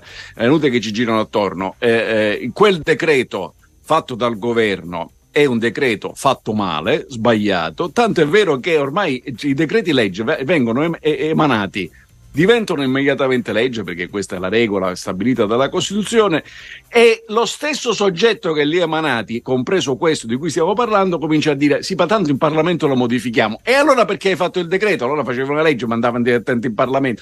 Quindi, vabbè, eh, eh, eh, eh, quindi il decreto è fatto male, ma lo sciopero gli è riuscito peggio ai benzinai. Sono le 7 e 13 minuti, tra poco eh, andiamo su questa, sul titolo d'apertura in realtà di Repubblica che ha a che vedere con i salari dei professori e degli insegnanti, eh, questo subito dopo la viabilità. Via Radio. Una buona giornata da Autostrade per l'Italia e da Franco Ciucci Giuliani. La circolazione è in aumento sulle rete, in particolare in direzione dei centri urbani. Sulla A4 Milano-Brescia, code a tratti, tempi di percorrenza di 20 minuti tra Monza e Viale Certosa verso Torino. In direzione di Roma, a causa del traffico sulla viabilità esterna, un chilometro di coda sulla diramazione di Roma Sud tra Torre 9 e raccordo anulare e 6 km di coda sul tratto urbano della A24, non gestito da Autostrade per l'Italia tra Via Togliatti e la tangenziale est. Per lavori di ammodernamento un chilometro di coda sulla A10 Genova 20 miglia, dopo Varazze in direzione di Genova. In prossimità del cantiere la circolazione avviene su una corsia. Infine nebbia, visibilità 80 metri e limite massimo di velocità che scende a 50 km orari sulla A14 Bologna-Taranto tra Bari e Mottola e sulla A24 Roma-Teramo tra Valle del Salto e L'Aquila. Con questo è tutto. Da Autostrade per l'Italia fate buon viaggio. Grazie, naturalmente aggiornamenti più tardi, le 7.14 minuti, prima pagina di Repubblica Apertura ai pro prof, salari variabili. Sono le parole del ministro Valditara, stipendi differenziati su base territoriale. Il sindaco di Napoli Manfredi, così si desertifica il sud. Tra le proposte del ministro, risorse da privati in cambio di benefici fiscali e l'istruzione fuori dal patto di stabilità dell'Unione Europea. Io devo dirti la verità, mm, Davide, ieri quando ho letto ai prof salari variabili per territorio sono rimasta un po' così. Cioè, io tutte e tre le cose per la verità sono un po' così. Cominciamo dal patto di stabilità. Qui c'è un'illusione che riguarda, secondo, cioè se questa spesa va per il bene, va per il giusto, va per il bello, la scuola, la sanità, eh, la salute, quindi l'istruzione. Eh, allora tiriamo fuori dal patto di stabilità. No, forse non è chiaro. Non è che se la tiri fuori dal patto di stabilità non la paghi, la paghi uguale. Cioè il, il conto del patto di stabilità è come il tachimetro della macchina, cioè ti avverte di qual è la velocità stai, eh, alla quale stai viaggiando. Quindi se ci sono dei limiti di velocità ti dice guarda che non è che, che, che li stai superando, non è che se tu tari, dice no, guarda allora la discesa toglimela dal, dal tachimetro, eh, eh, la, la, che, quella, la, ripresa in terza toglimela dal, dal conto del tachimetro. Sì, ho capito, ma tu il tachimetro lo puoi pure mettere giù e fagli segnare 70, ma se stai andando a 180 ugualmente ti fanno una multa. Nel caso dei soldi, se comunque stai spendendo più di quello che hai, comunque debiti stai facendo, dovrai pagare. Non è che se li tiri fuori dal patto di stabilità eh, e le voilà, abbiamo creato i soldi. Quindi questa, questa è veramente una sciocchezza e lo fai credere a, all'opinione pubblica che se la tiri fuori dal patto di stabilità ci sono più soldi, ci sono più debiti e quindi più costi da pagare. Uno, due dividere il, differenziare lo stipendio degli insegnanti a secondo delle aree geografiche. Questa è la vecchia, vecchissima storia delle gabbie salariali, cioè se nei contratti nazionali collettivi per determinate mansioni si paga la stessa cosa ovunque tu lo faccia, oppure si deve pagare anche in rapporto a quanto costa la vita in quello. È un'ampia e grande discussione che, che lasciamo per, per, un'altra volta, ma la sostanza qual è? E bisogna differenziare sì gli stipendi per merito però, più che altro. Cioè quelli che... Allora, il governo Draghi ha accantonato 300 milioni per pagare, cioè quindi per finanziare il premio al merito. Quei 300 milioni, adesso che bisogna rinnovare il contratto degli insegnanti, e che deve essere rinnovato perché è scaduto, rischiano di andare nel calderone complessivo per finanziare gli aumenti di stipendio a tutti uguali. E buonanotte, voglio dire, a quel punto hai fregato chi? Hai fregato il merito e quindi hai fregato le scuole che funzionano. Questo è il, è il punto. Il, differenziare il, lo stipendio per vernacolo, cioè a seconda di, di qual è il dialetto che si parla delle parti dove tu insegni, ha l'aria di non essere quello che serve. Quello che serve è pagare di più chi è più bravo e chi accetta di andare a lavorare non tanto dove costa di più o di meno la vita, ma dove le scuole sono. Prendi test Pisa, prendi dove si fanno risultati peggiori, porca miseria. Chi accetta di andare a lavorare lì e alzare quei risultati va premiato, quanto che sia il costo della vita in quel momento se si decide di pagare in base al dialetto o all'accento ci saranno delle indagini, delle inchieste sulla eh certo. provenienza, sui luoghi di provenienza dei vertici, dei vertici della scuola. Allora, a parlare di scuola, ma eh, riprendendo il tema che abbiamo trattato anche in linea diretta con i nostri ascoltatori, questo caso che arriva dall'Alto Adige, ce lo racconta il messaggero con un richiamo in prima, basta 4 in pagella è umiliante, la proposta divide. Allora, la notizia vera, voi avete parlato del 4 eh, capisco. Ma la notizia vera non è il 4. La notizia vera è l'Alto Adige. Ma perché? Ma le regioni si fanno pure i voti a scuola? La risposta? Sì. Perché? La dissennata, folle, demenziale riforma della Costituzione del 2001 voluta dalla sinistra per fregare i voti alla Lega e hanno pure perso le elezioni, mette pure la scuola tra le competenze regionali. Per cui l'Alto Adige dice da noi non si mette 4. Ora, la prima cosa di cui bisogna accorgersi è che questa è una follia, una totale follia. Cioè. Secondo, vabbè, uno ci può anche non mettere 4, però ai miei tempi esisteva anche lo zero spaccato, che si, si chiamava spaccato, ci si metteva una, una, un tratto, adesso si chiamano tutte slash. Si, si, si, tagliava lo zero perché, per evitare che sembrasse una O. Cioè, quanto ho preso? Zero, ma per precisione era zero tagliato. Si modificava e diventava 6, non, non, sarebbe stato difficile. Insomma. Eh, se, col, col tagliato era difficile, poi 9, già, già, che ci sei, cioè, esatto. buttati sul 9, non ne parliamo più. Eh, eh, ma voglio dire, ma voi a scuola ci sarete stati di passaggio ogni tanto. Capitava, i ragionamenti che facevamo quando andavamo a scuola, ve lo ricordate? La media dei voti era bellissima, era la sommatoria, cioè la somma dei voti che hai preso in quella materia diviso per il numero di voti, quindi la sommatoria diviso n, che serviva a stabilire se ti promuovevano o ti bocciavano. Non era così in realtà che poi arrivava la pagella, perché? Perché ci sono anche votazioni integrative è lo stesso ragionamento che abbiamo ripreso a fare un po' più grandicelli sul nostro conto corrente, cioè quanto c'è rimasto sul mio conto corrente, diviso i giorni che, cioè, che mi, mi divido, che mi separano dal prossimo incasso, quanto posso spendere ci si abitua anche a ragionare in questo modo. Tu mi togli i voti sotto il 4, che non, non significano niente, perché, sai, capito, a uno che gli dai 3, 1, o lo fai per dirgli, eh, dice, Somaro, svegliati, imbecille, mettiti a lavorare, a studiare, oppure semplicemente è un caso umano gli stai comunicando in anticipo che non sarà mai promosso in quella. Quindi non è vero, non, non, è l'ultimo dei problemi. Il primo però è che provveda l'Alto Adige.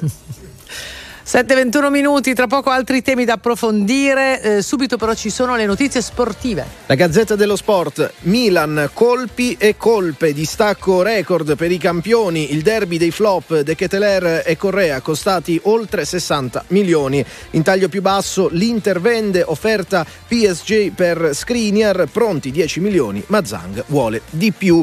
Il Corriere dello Sport, ancora l'apertura, Milano sparita, dopo il flop dell'Inter arriva la pesantissima sconfitta sconfitta del Milan 4 a 0, una Lazio strepitosa, Sarri fa felice anche Napoli, Spalletti a più 12. 7-21 minuti, state con noi, torniamo tra poco.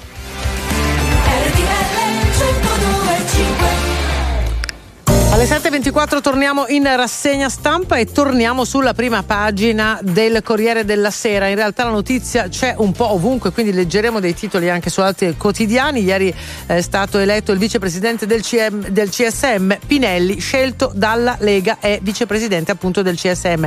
Questo è il titolo del Corriere, eletto il penalista, le divisioni sul voto. Ovviamente CSM Consiglio Superiore della Magistratura. Sul giornale è ora di aggiustare la giustizia. Il giornale apre con questa eh, notizia. Il centrodestra riesce a fare leggere il suo uomo al, C- al CSM. Con il terzo polo ci sono i numeri per la storica riforma. Anche Libero apre su questo argomento clamoroso al CSM un leghista a capo dei giudici rimango perplesso. Eh, che, che, che, copia della Costituzione hanno, hanno distribuito? Cioè, c'è qualcuno che ha una copia contraffatta. Capo dei giudici. Ma che stiamo scherzando? Cioè, a parte che i giudici. Beh, gi- giusto ieri c'era il Presidente della Repubblica aveva cercato di spiegare che i giudici devono essere indipendenti. I giudici devono essere ovviamente indipendenti. Non hanno un capo, non esiste il capo dei giudici, proprio materialmente non c'è. Quello che qualche volta è il capo è il capo della procura. La procura ha un capo, ma la procura non sono i giudici, sono i magistrati dell'accusa, quelli che fanno le indagini. I giudici non hanno capo. E vabbè. In ogni caso, al Consiglio Superiore della Magistratura, che è un organismo costituzionale, non si occupano di capeggiare o di, o di, o di, di non, non, si occupano nemmeno di giustizia se la mettiamo su questo piano, perché il Consiglio Superiore serve a gestire, a governare le, gli incarichi e le carriere dei magistrati. Tu vai a fare questo, devi fare quest'altro. Tu. Questo è il, è il tema. Ora, l'infezione che ha colto il Consiglio Superiore delle Magistrature è stato il correntismo, cioè alla fine asse- sia l'assegnazione degli incarichi, i trasferimenti e le carriere stabilite per amicizia di corrente o politica o per vicinanza di corrente o politica, praticamente si spartivano, eh, piuttosto che per merito. Grosso problema che va sanato. Su questo problema ha avuto un ruolo nefando, non c'è alcun dubbio, non c'è alcun dubbio, le correnti della sinistra, cominciate dalla magistratura democratica, che venendo da una, dall'essere minoranza, mano a mano che è cresciuto il consenso, dice: Mo è giunto il momento nostro, ce li spartiamo. Poi è arrivato Palamara, che è rappresentante, diciamo così, più, più a destra, se, se, possiamo usare questi, questi, questi, questi termini, e, e, e, e la connivenza è diventata patologica. Ma quello che ti preoccupa è il contagio culturale, perché lascia perdere la devianza. Ma se uno dice il centrodestra riesce a fare eleggere il suo uomo, a parte che non so se Pinelli, l'avvocato Pinelli sarebbe contento di essere definito l'uomo di qualcuno, a parte che lo stesso giornale sotto ci mette l'avvocato tripartisan di lotta e di governo, quindi è segno che non è proprio di... Ma se uno dice il tuo uomo, eh, stai replicando esattamente lo schema adesso tocca a me, adesso i miei. Eh, spero che questa, questa, consigliatura si chiama, non si chiama ovviamente non essendo legislatura, questa consigliatura possa differenziarsi dal passato. Non è che ci creda moltissimo, però sperare sì. Allora Davide, Papa Francesco fa un'intervista alla Associated Press e dice eh, Benedetto XVI come un padre, poi parla delle critiche che gli vengono rivolte, dice sono legittime ma me lo dicano in faccia e poi tocca un punto che da ieri è diventato il titolo di questa intervista. L'omosessualità non è un crimine, basta con i vescovi, dice Bergoglio, che discriminano i gay. Ma la cosa interessante o, o simpatica è che eh, vengono rilasciate queste interviste nel fa ne fa abbastanza il pontefice. E, e, e, e, poi naturalmente bisogna trovare qualche cosa per, ven- perché, per interessare l'intelligenza. L'omosessualità non è un crimine, ma perché? Quando è stato un crimine? Anche nel, nel, pensiero della Chiesa Cattolica non è mai stato un crimine. Ah, è un crimine per gli Ayotollah, cioè, che c'entra? Cioè, se è questo che voleva condannare, Bergoglio ha perfettamente ragione. Il nocciolo della questione, che però unisce quelli sono dei fanatici criminali a considerarlo un reato. Bergoglio dice non è un reato ma è un peccato. Anche questo, attenzione, è una sintesi perché l'omosessualità non è neanche un peccato se la mettiamo su questo piano, è la pratica dell'omosessualità che è un peccato. Se tu sei omosessuale mica sei in peccato. Se pratichi l'omosessualità sei in peccato. Ma attenzione, questo non perché sei omosessuale, ma perché la sessualità in generale praticata per il piacere e il piacere che non è destinato a consolidare l'unità della coppia esclusiva all'interno del matrimonio e la procreazione è un peccato.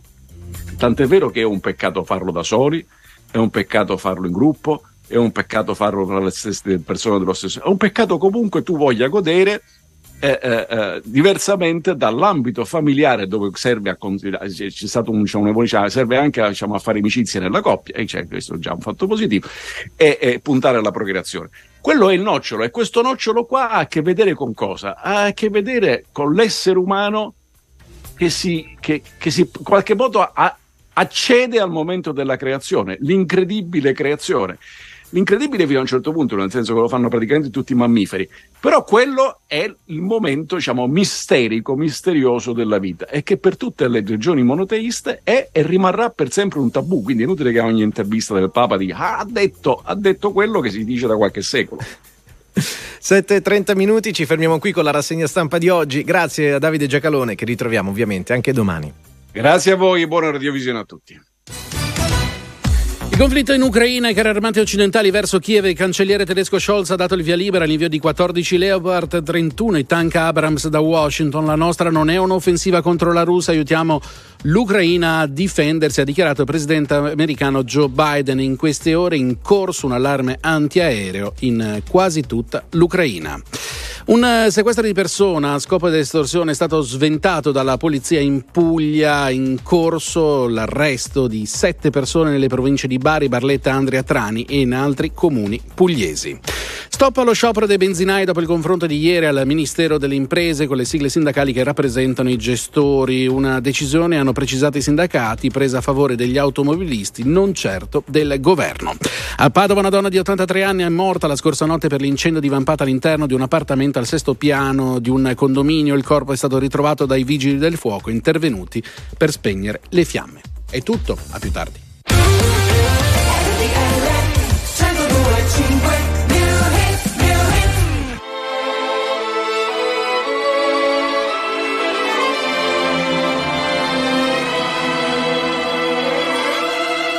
Need to hold it in. Go ahead and tell me. Just go ahead and tell me. I've never done you wrong. But that look upon your face strikes me with a difference. Highlights our distance. The miners in a song. The past remains, the blood resistance puts us on a mission to rewrite the code behind the wall. Someone is looking for remission. So why won't we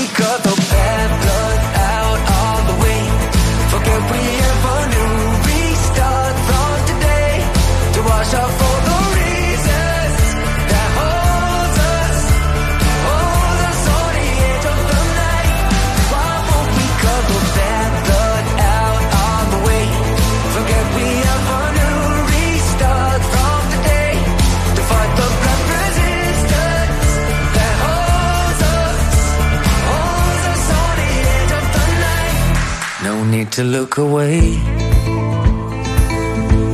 No one's there to tell you. Yeah, no one's made to fail you.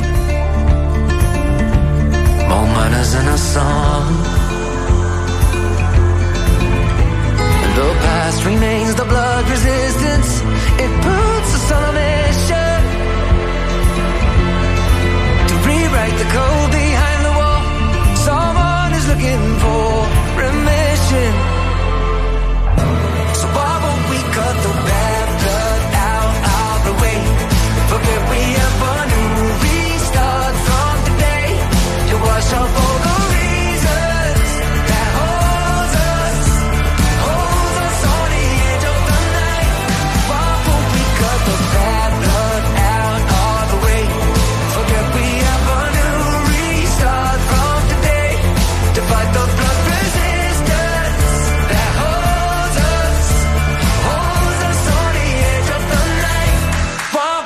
cut the cut the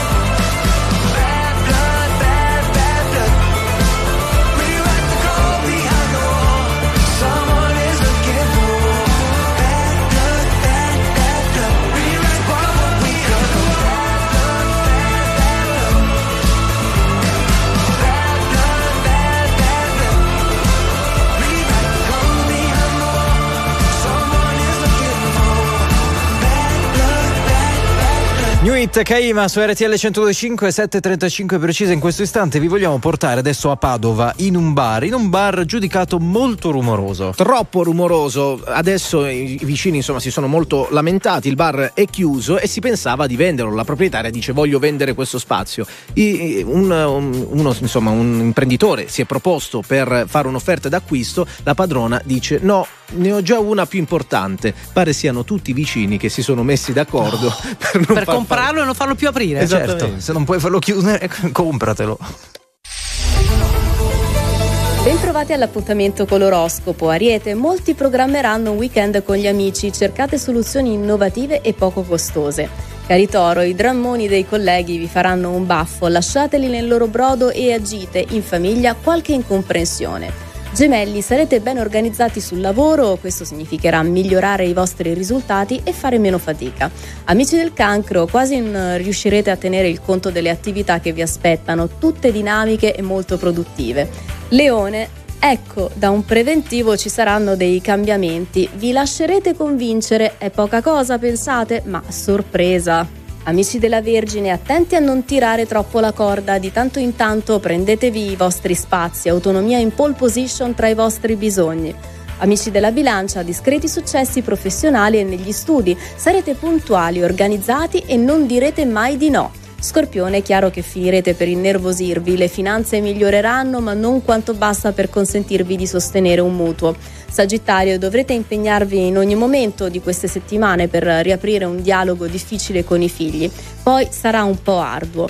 Capricorno, chi ha tempo non aspetti tempo, dice il proverbio, e voi che farete? Concluderete prima che qualcuno lo faccia al vostro posto. Acquario, Venere migliora il look e se lavorate nel beauty e nella moda avrete una marcia in più e una nuova proposta.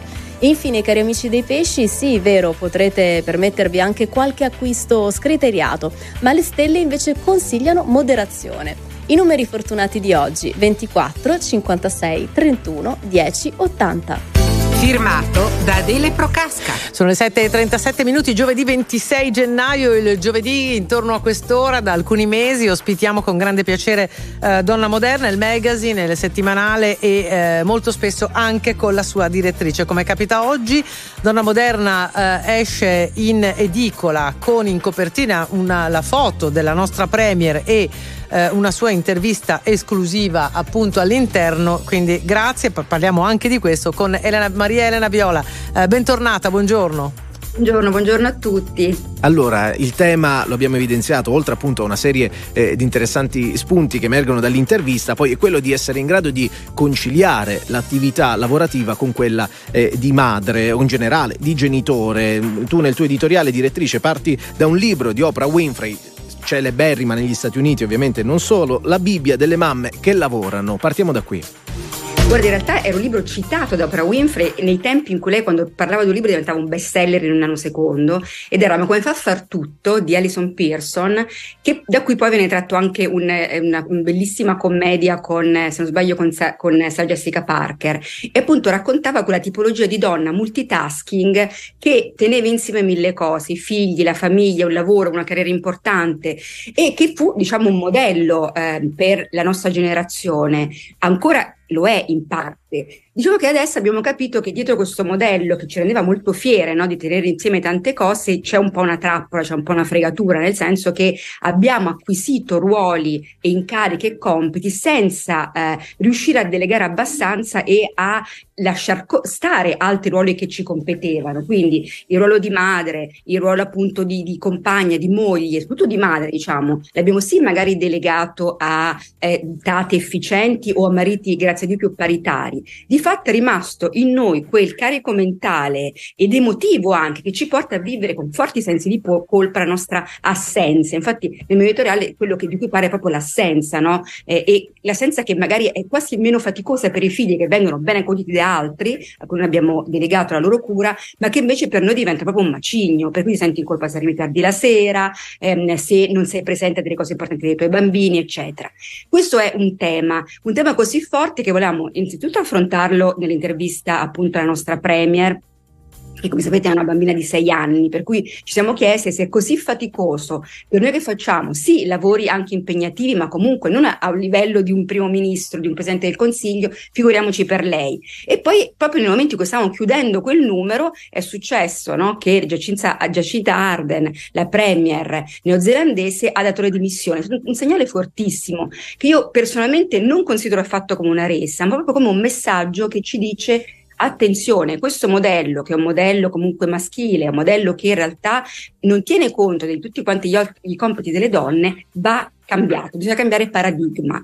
E io mi auguro che appunto attraverso tutte queste donne, ruoli così importanti, ma anche in politica, quindi che guidano un paese, si riesca un pezzetto alla volta a trovare una modalità non per rinunciare a, diciamo, cambiare una mentalità e cambiare una cultura, ma si possa veramente trovare una modalità diversa, più innovativa, più nuova per anche diciamo valorizzare quelle che sono eh, le capacità no? e, certo. e il, il, le, le skills del femminile. Questo me lo auguro sinceramente, ne parleremo tra l'altro stasera in una diretta Instagram eh, con eh, Annalisa Monfreda che su questo ha scritto un libro eh, e con Riccardo Zezza, quindi vi invito alle 6 e un quarto perché poi parleremo di conciliazione e capire se il famoso slogan voglio tutto, famiglia, carriera, tutto quanto è una conquista, senz'altro lo è, ma anche un po' una trappola, occhio a non cascarci. Allora, direttrice, in questa intervista alla Presidente del Consiglio, che è tutta da leggere su Donna Moderna, eh, tu chiedi praticamente di raccontare una, una, sua giornata tipo. Lei risponde che è un po' come essere dentro un grande frullatore, come direbbe Enrico Mentana, una maratona continua, 24 ore su 24, 7 giorni su 7. Devo dire, un esempio eh, molto, molto interessante, è arrivato da una serie di interviste, due o tre, da quando Giorgia Meloni si è insediata, che abbiamo letto al compagno Andrea Giambruno, che è un nostro collega, che in un modo molto semplice, devo dire, racconta di come, visti gli impegni eh, della, della compagna, Presidente del Consiglio, si prenda cura della loro figlia di sei anni. Questo eh, arriva un po' a stupirci oggi, ma progressivamente, questo è il dato positivo, diventerà sempre di più la normalità. Evviva!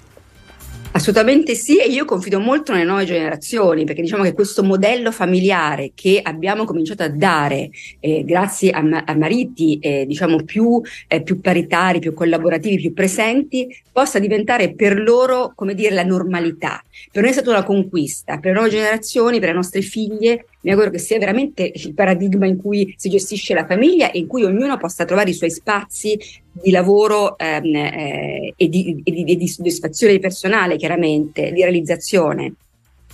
Uh, direttrice, uh, un'ultima, un'ultima, battuta. Uh, cosa, c'è qualche cosa che ti ha colpito in questa chiacchierata, in questa intervista? N- non necessariamente dal punto di vista professionale, cioè non necessariamente della Premier, di Giorgia Meloni. C'è qualcosa che non ti aspettavi, che insomma, è emerso? Guarda, io diciamo, mi ha fatto veramente piacere intervistarla perché ho già colto in lei delle cose che mi incuriosivano molto e, ed è, a parte questo, vi ho fatto questa domanda, vi ho fatto questa domanda sul, sul, sulla sindrome dell'impostore, no? perché una cosa tipicamente femminile è quella di non sentirsi mai all'altezza dei, dei ruoli che uno ricopre. Questa è una cosa che mi è capitato di constatare intervistando anche nel corso della mia carriera, anche leggendo interviste nei miei giornali, eccetera, che tante donne che arrivano anche a livelli molto alti dicono out. Chissà come ho fatto, no? In realtà è, la, è diciamo, il tipico atteggiamento di chi in realtà studia molto ed è molto preparato perché pretende moltissimo da se stesso. E infatti anche lei dice di sé questa cosa, no? Di non sentirsi all'altezza, eh, però dice, ha parlato di, una, eh, di un'espressione, una, una, un termine greco che è meraki, che è proprio fare le cose con tutta te stessa. Ed è una cosa anche questa molto femminile, cioè è la passione che ti guida mm. e, che, e, che, ti porta anche lontano, che ti fa fare grandi sacrifici. È una cosa che apprezzo di la Giorgia Meloni che mi è molto piaciuta, è proprio che è una secchiona tipicamente una prima della classe, una prima della classe. Quando uno fa una cosa e ci crede, ma proprio studia e si impegna al massimo Brava. perché non può deludere in primis, in primis se stesso. Oh. E questo è un atteggiamento che a me piace molto, credo che sia sempre vincente. Certo, non c'è dubbio. E poi comunque in generale il tema della sindrome dell'impostore, magari lo approfondiamo perché tocca anche tantissimi ambiti professionali ed è bello da portare anche in onda. Elena Viola, direttrice di Donna Moderna, grazie davvero per essere stata con noi, buon lavoro, ci sentiamo giovedì grazie prossimo. Grazie, a grazie presto, davvero. Giornata, grazie allora, in questa intervista poi chiede anche a Giorgia Meloni come mai no, ha scelto di farsi chiamare il presidente, che è un tema sì. che ha fatto molto discutere. Ha detto in realtà è nato tutto da un disguido, ma chiamatemi, ha confermato come questo. volete. Anche Giorgia. Anche okay? Giorgia, che bello. Allora, tra poco vi portiamo a Polignano a Mare. Attenzione perché vi portiamo nel posto più accogliente Del al mondo. mondo. Ok? State lì.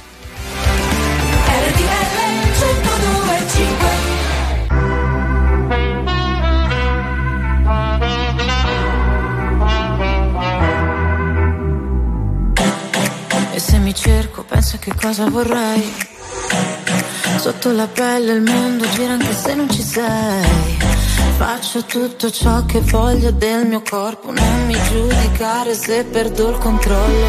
Che prezzo ha la mia libertà? Ah, ah, più del tuo cash, della tua umiltà. Ah, ah, se mi guardi così io non ti riconosco. Se mancherà l'aria mi dirò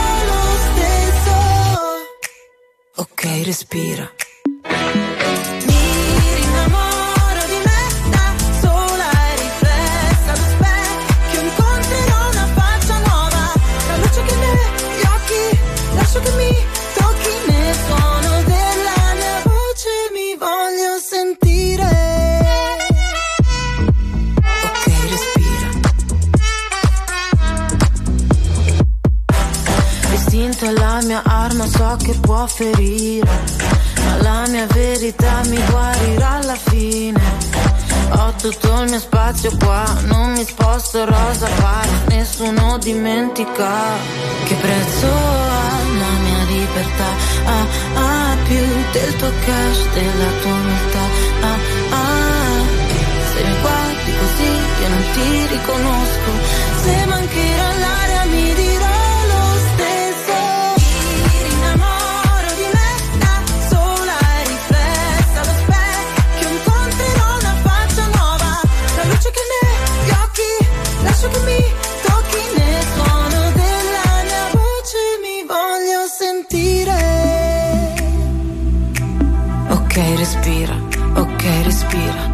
sole va la notte mi innamoro di me, innamoro di me, mi innamoro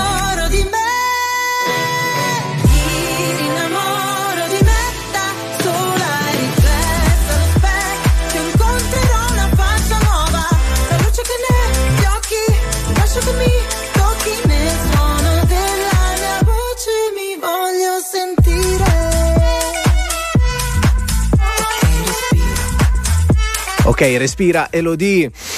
Respirate, anche voi che state andando al lavoro, aiuta, magari se siete nel traffico, respirate se vi trovate vicino al mare, beati voi, sapete al mattino c'è lo iodio fresco fresco e vi portiamo effettivamente in una località che è tra le più belle del mondo e non solo, perché è stata premiata con il Traveler Review Award. Eh? Che ho detto? Sono, sono due o tre giorni che tu al massimo vai lì, eh. Con l'inglese, con Questo inglese anche un po', eh. Classifica mondiale Sì. comunque. Una- un riconoscimento che premia la città- le città più attrezzate in generale dal punto di vista del turismo, ma eh, la città da cui- in cui vi portiamo, cioè Polignano a Mare, è stata eh, premiata come città più accogliente del mondo. Allora ci colleghiamo con il sindaco di Polignano a Mare, Vito Carrieri. Buongiorno e benvenuto.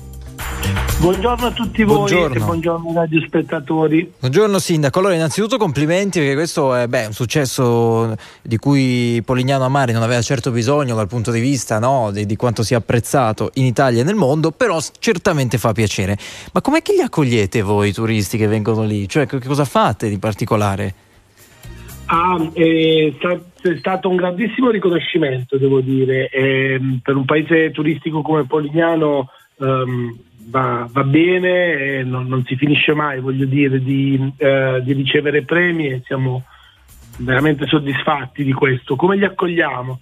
Credo che i miei concittadini, merito ovviamente di tutti gli operatori del settore, eh, quindi albergatori, ristoratori, ma anche semplici passanti che magari sono gentili e possono indicare eh, qualsiasi suggerimento, appunto sono- incarnano quella che è l'ospitalità, devo dire, tipica dell'Italia, del sud Italia e della nostra regione. Quindi davvero un plauso va loro, un ringraziamento mio personale e siamo davvero felici di far sentire a casa e quindi eh, come dire di, di creare questa esperienza ai nostri clienti ehm, attraverso l'ospitalità e l'accoglienza. Positiva. Quanti, quanti abitanti ci sono al, a Polignano?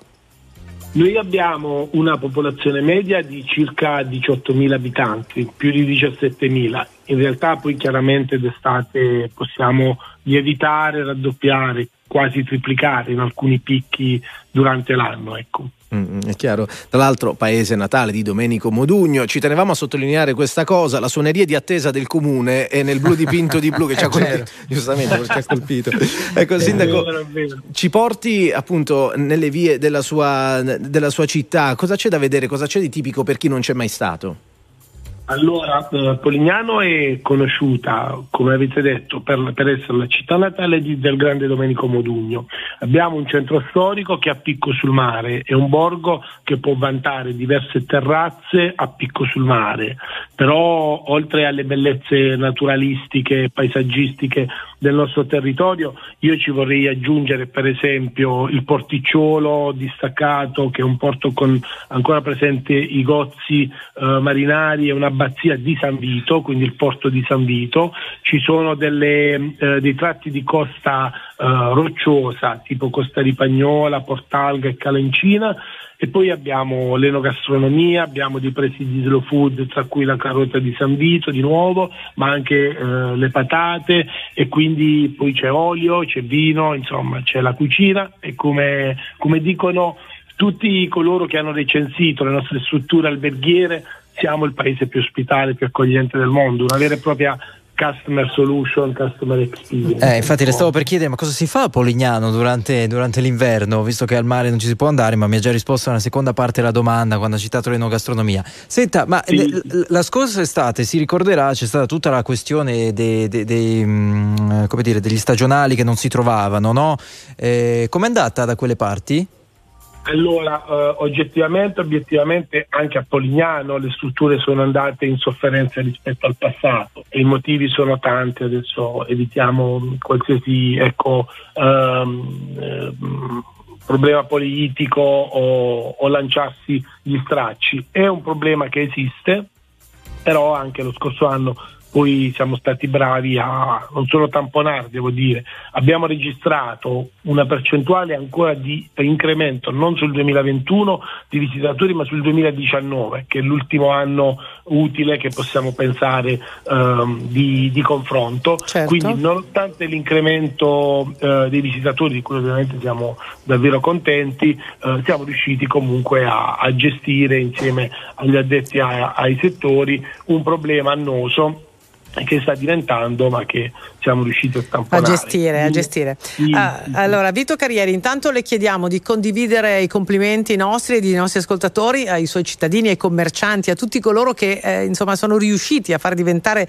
questa cittadina tra quelle più accoglienti al mondo. La ringraziamo per averci dedicato questi minuti e le auguriamo un 2023 noi, splendente. Noi chiaramente, eh, essendo il paese più accogliente del mondo, non possiamo che invitarvi. Ci aspettate, certo. certo. No, no, anche perché, no, perché noi, noi sa cosa facciamo noi quando facciamo queste cose, no, per correttezza degli ascoltatori, poi dobbiamo provarle perché ovviamente eh, cioè, dobbiamo vedere eh, se sì. i cuscini effettivamente sì, le strutture ricettive sono accoglienti. E io devo recensire che ho questa oh, passione. No? Eh, Grazie Sindaco. Guardate, stiamo, stiamo, stiamo, organizzando il Festival del Libro Possibile. Va bene, ci, ci, risentiamo, ci risentiamo a ridosso dell'estate. Le, le auguriamo Grazie. una buona giornata, ancora complimenti. Grazie. Buon lavoro. A, a lei, presto, a lei arrivederci. Don Antonio Mazzi, buongiorno e ben ritrovato. Ciao, eccomi qua, eccomi qua, vi dico che il cuore mm. è il mio migliore amico. Uh, il cuore è il mio migliore amico, mio Belli- migliore bellissimo. Amico. E il cervello, Don? Dialogano le due cose, eh, perché è complicato. Do, do, dai, dammi la risposta tu. Eh, no, no, io che devo beh, dire. Beh, bravo Don Antonio, bravo, bravo, provochiamo. Massimo, ce la dai tu la risposta. Don, ciao. Ciao Don. Ciao, ciao, ciao, grazie, ciao, grazie davvero. Ci sentiamo domani per l'ultima frase della settimana di Don Antonio Mazzi. Barry White adesso dal 78.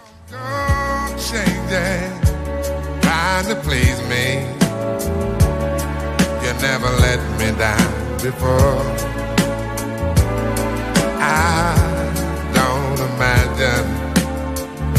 you're too familiar, and I don't see you anymore.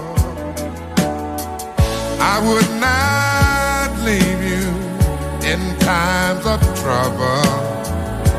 We never could have come this far. No love. I took the good times I'll take the bad times. I'll take you just the way you are.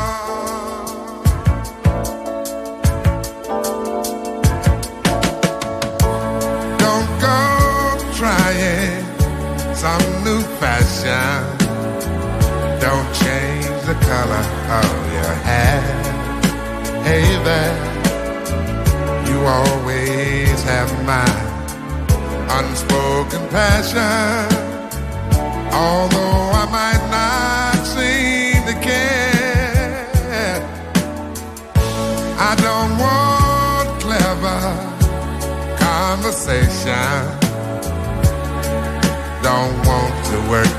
hard. No love. I just want some someone to talk to I want you just the way you are.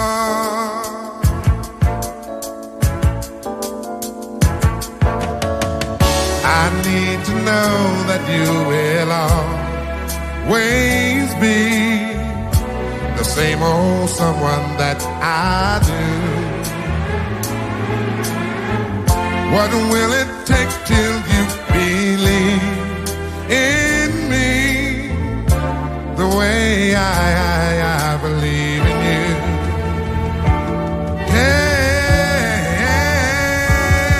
Yeah, I said I love you. That's forever. This I promise from my heart. Oh Lord, I could not love you any better. Yeah, I love you just the way you are.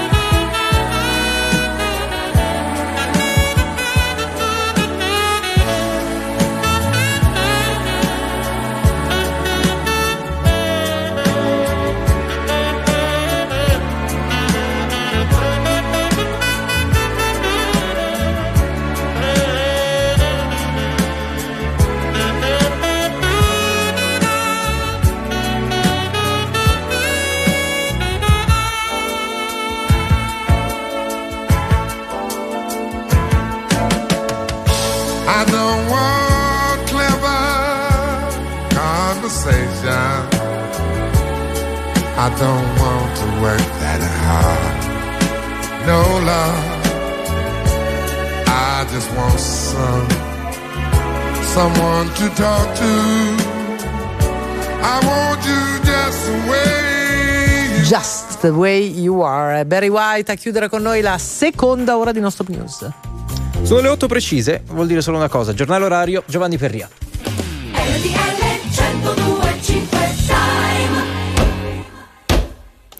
Le 8 anche a Camugnano in provincia di Bologna.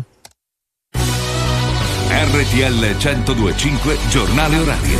Giovedì 26 gennaio, ben ritrovati da Giovanni Perria. Allarme antiaereo in gran parte dell'Ucraina, compresa la regione di Kiev, ben 15 droni di Mosca battuti nei pressi della capitale, 24 in tutto il paese, lanciati anche diversi missili. L'offensiva russa, il giorno dopo la decisione di diversi paesi occidentali di inviare carri armati alle forze ucraine. Allora sentiamo Alessandra Giannoli. Invieremo a Kiev 500 mezzi blindati, tra cui 31 tank Abrams, ma questa non è un'offensiva contro Mosca, così Joe Biden nel discorso pronunciato a Washington, tenutosi dopo la conferma della consegna da parte della Germania entro la fine di marzo dei primi 14 carri armati Leopard all'Ucraina. Gli alleati sono uniti e determinati nel sostegno a Kiev, ha sottolineato il presidente americano dopo un giro di telefonate con i leader europei, tra cui il nostro premier Giorgia Meloni. Presto inizierà l'addestramento delle forze di Kiev, ma prima di vedere gli Abrams in azione ci vorrà tempo, sono mezzi complessi ha spiegato Biden. Sono tank che possono fare la differenza, ha commentato il segretario generale della Nato Stoltenberg, riferendosi anche ai blindati di fabbricazione tedesca circa 80 che i paesi europei forniranno all'Ucraina. È un passo importante sulla via della vittoria, ha dichiarato il presidente Zelensky.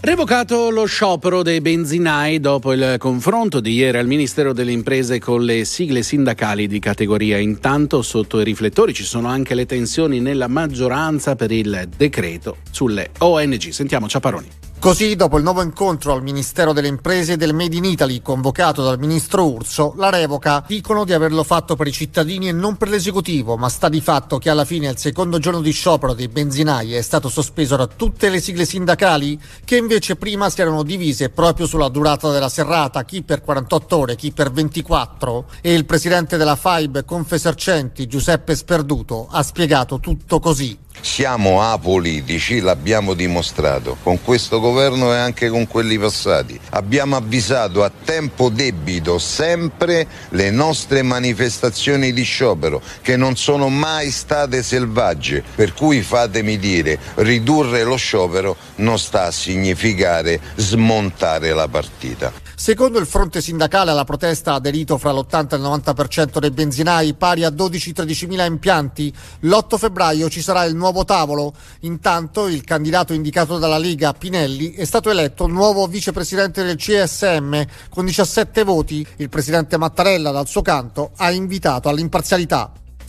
Ora alla cronaca, in Puglia la polizia ha sventato un sequestro di persona a scopo d'estorsione in corso l'arresto di sette persone nelle province di Bari, Barletta, Andretrani e in altri comuni della regione. Vasta operazione contro l'andrangheta in diverse regioni italiane, sono 56 le persone finite in manette tra Vibo Valenza, Catanzaro, Reggio Calabria, Palermo, Avellino, Benevento, Parma, Milano, Cuneo, L'Aquila, Spoleto e Civitavecchia. Tra i reati ipotizzati, estorsione e sequestro di persona imponente il sequestro di beni mh, a disposizione dell'organizzazione criminale per un valore complessivo di 250 milioni di euro. Siamo allo sport del calcio, la Spagna è la rivale contro cui giocherà l'Italia nella semifinale della Final Four di Nations League, in programma il prossimo mese di giugno in Olanda, lo ha stabilito il sorteggio che si è tenuto ieri nella sede dell'UEFA nell'altra semifinale, i padroni di casa se la vedranno con la Croazia. Meteo traffico. Previsioni del tempo. Una buona giornata da Sofia Inglese di Trebi Meteo. Nelle prossime ore tempo perturbato sulle regioni meridionali, con rovesci e fenomeni localmente anche a carattere temporalesco e di forte intensità. Nevicate sui rilievi appenninici, localmente anche al di sotto degli 800 metri. Ampi spazi di cielo sereno invece altrove, ma con nubi a tratti più compatte che insisteranno tra Bassa Lombardia e Basso Piemonte in un contesto climatico asciutto. Tutti i dettagli vi attendono come sempre sull'app Trebi Meteo. Via Radio. Una buona giornata da Enrico Campagnoli da Autostrade per l'Italia. Traffico in aumento sulla rete complici anche i consueti spostamenti pendolari. Partiamo dal tratto urbano della A24 Roma-Teramo, dove per il traffico intenso segnaliamo code di 3 km tra Via Togliatti ed il bivio con la tangenziale est di Roma in direzione del centro città con tempi di percorrenza di 15 minuti. Situazione simile anche sulla 4 Milano-Brescia, dove il traffico pendolare sta generando code a tratti tra Monza e Viale Certosa in direzione di Torino con tempi di percorrenza di mezz'ora. Andiamo ora in Liguria sulla 10 Genova-Savona. Per lavori di ammodernamento si sono formati due chilometri di coda tra Varazze ed il bivio con la 26 dei trafori in direzione di Genova. Il tratto si attraversa in 30 minuti. Situazione analoga anche sulla 14 Adriatica dove registriamo un chilometro di coda tra Grotta a Mare e San Benedetto del Tronto verso Pescara con tempi di percorrenza di 15 minuti. È tutto per il momento, fate buon viaggio. Non ho altro da aggiungere a più tardi e buon viaggio. Il prossimo giornale orario fra meno di un'ora. Perché le notizie prima passano da noi. RTL 1025. Very normal people.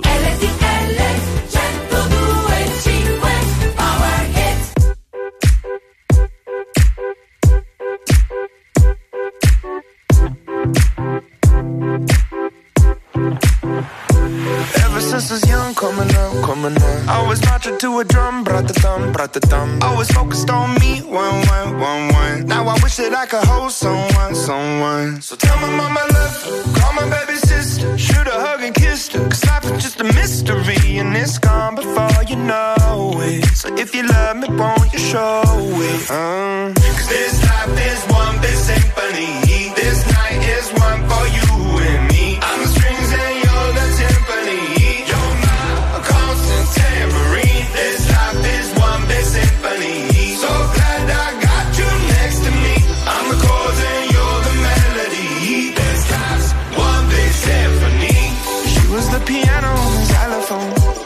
Can have the trumpet, I'm the saxophone.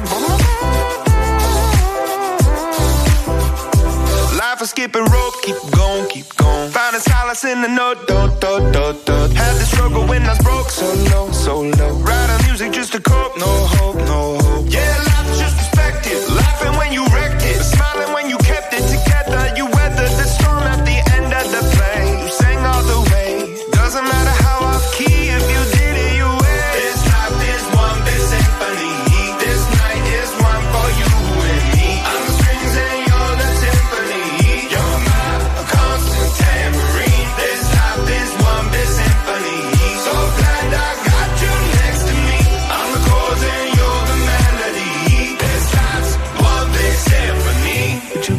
if I played you the flute? See, it's my favorite one, cause it's so delicate and beautiful.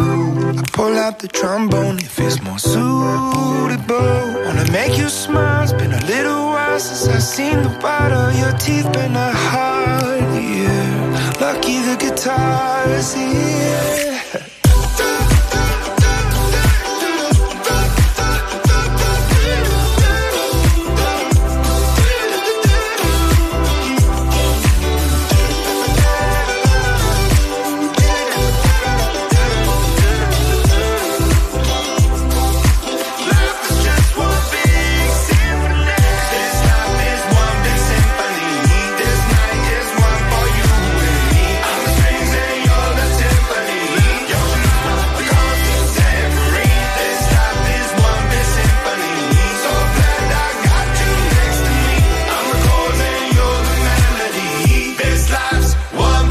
Symphony, Symphony Imagine Dragons, 8 e 10 minuti si apre la terza ora di Nostop News. Oggi è giovedì 26 gennaio con Enrico Galletti, Massimo Ligro, Giusile Grenzi e subito il nostro ospite, la stretta attualità, una serie di temi che vogliamo approfondire con Daniele Capezzone, scrittore, saggista, firma della verità. Daniele, bentornato, buongiorno. Buongiorno a voi, buongiorno Giusy, buongiorno Enrico, buongiorno Massimo. Buongiorno, buongiorno a te. Allora, eh, i riflettori oggi sono puntati sulla situazione in Ucraina. L'Occidente rivendica la sua unità, lo ha fatto ieri in questa chiamata che c'è stata tra il presidente americano Biden e diversi capi di governo, eh, tra i quali ovviamente la nostra presidente del Consiglio Giorgia eh, Meloni e eh, questo Occidente no, che decide in modo piuttosto compatto di inviare eh, tank a Kiev. Come va letta questa situazione? Tu sei un atlantista giornalista convinto e lo sai da sempre. Come ci dobbiamo muovere nel commentare queste notizie che non sappiamo esattamente dove ci porteranno?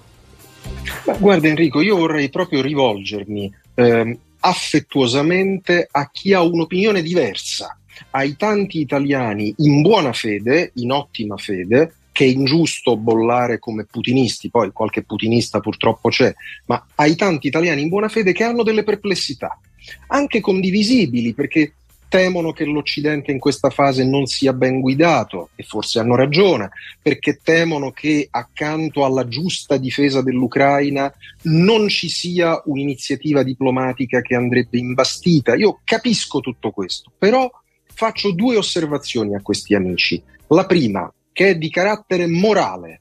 Se uno di noi questa mattina per strada viene aggredito, ti puntano il coltello alla gola ok? E ci sono 10 persone che guardano, tu ti aspetti da quelle 10 persone che ti aiutino, che disarmino l'aggressore, non che stiano a guardare e magari facciano un filmino col cellulare e dicano fate la pace. Ecco, questa è la situazione. Seconda osservazione che è di politica italiana.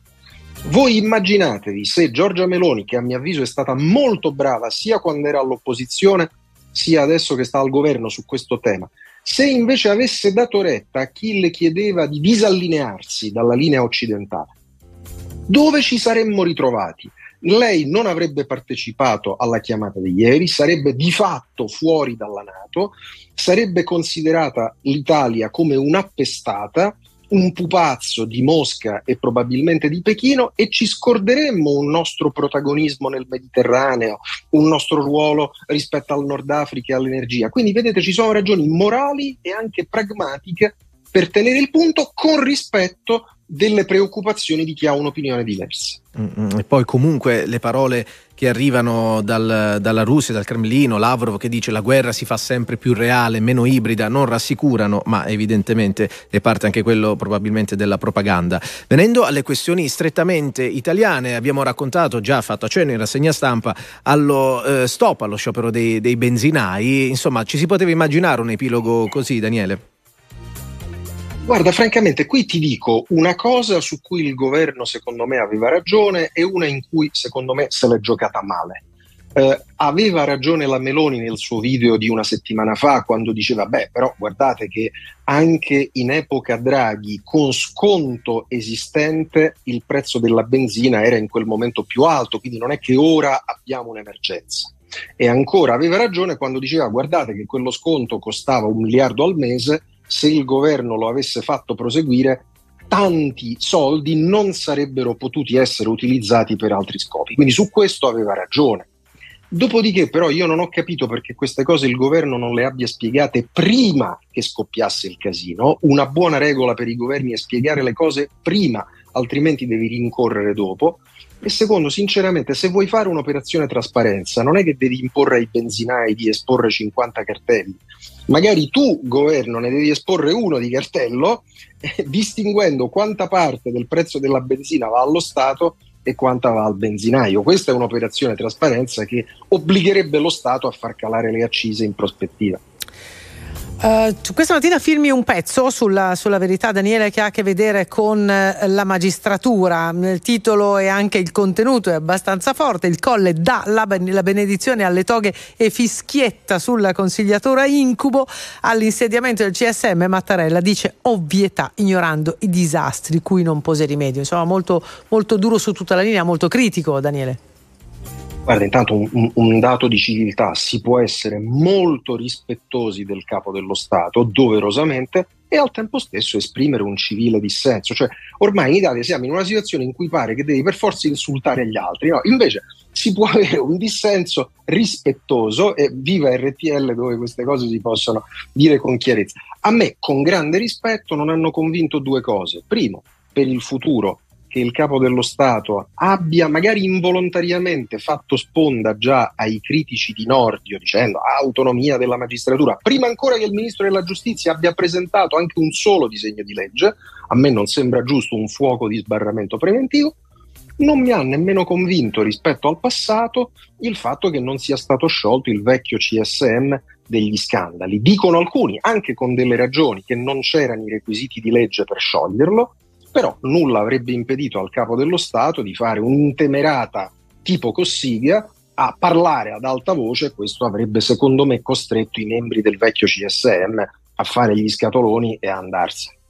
Daniele, siccome molti ci staranno seguendo mentre raggiungono i propri istituti, no? le proprie scuole, sia studenti sia insegnanti, tutto il personale che gravita intorno a questo mondo, eh, stamattina abbiamo parlato anche con Davide Giacalone in rassegna stampa di questi due temi che coinvolgono la scuola. Da un lato gli stipendi degli insegnanti e dall'altro questa no, sollecitazione questa, che, che, arriva da, dall'Alto Adige, questo caso che fa discutere, dove si dice che i voti sotto il 4 sarebbero umilianti e quindi andrebbero tolti. Bisognerebbe mettere un limite alle insufficienze. Che dici? Ci salutiamo così.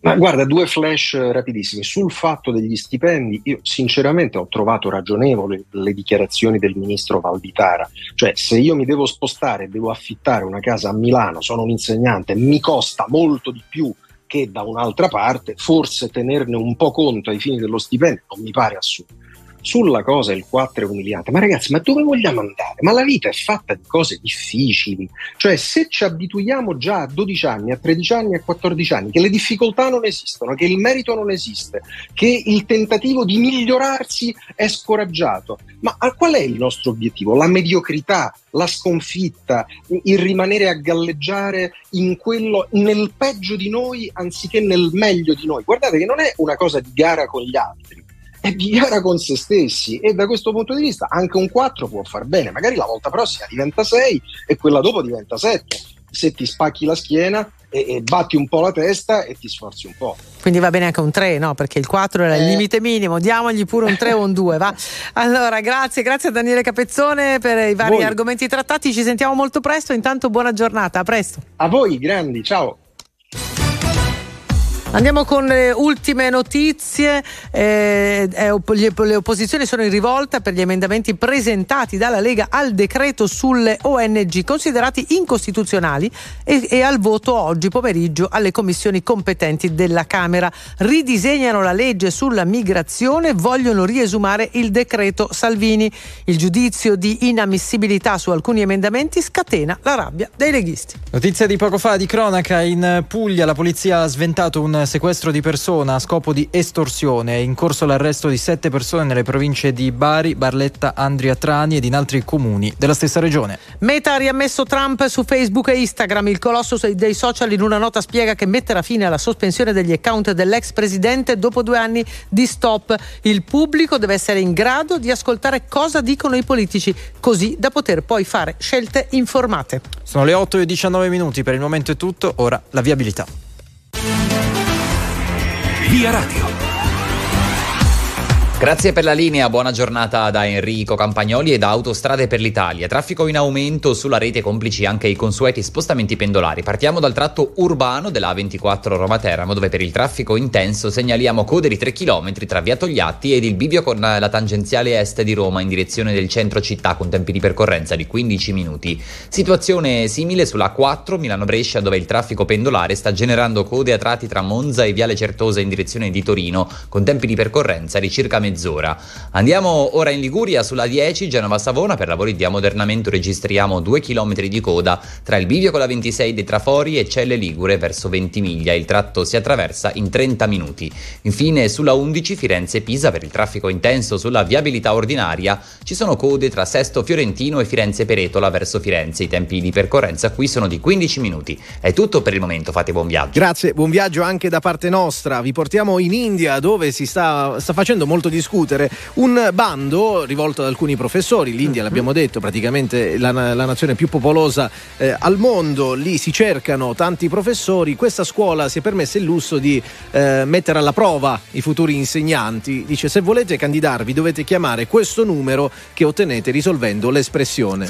volete insegnare matematica? Risolvete il quesito. Hanno Sì. messo insieme un sacco di cose, no? Eh, tu chiami il vicino di casa, quello bravo, e dici vieni qua un attimo, vieni qua un attimo. Oppure vai sul sito della scuola Esatto, e c'era scritto bastava lì. la rete, ecco. Va Sembra bene, dai, 8 e 20 minuti, state con noi, torniamo tra poco. Are you recording?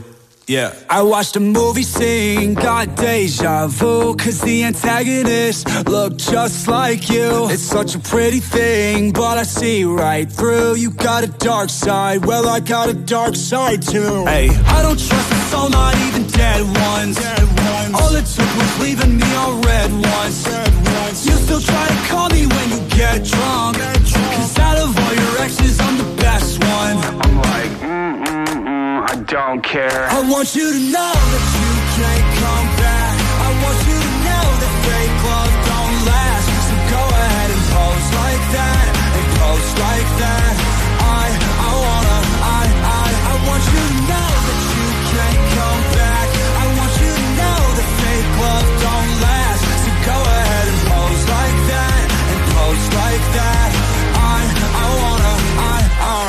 She said she didn't wanna go too fast. Guess the money made her push that gas. Found someone to trade her love for cash. Oh, oh. She been throwing shots, I had to catch one. Gamble with my life, I'm here to bet some. Made some bad decisions, don't regret one. Never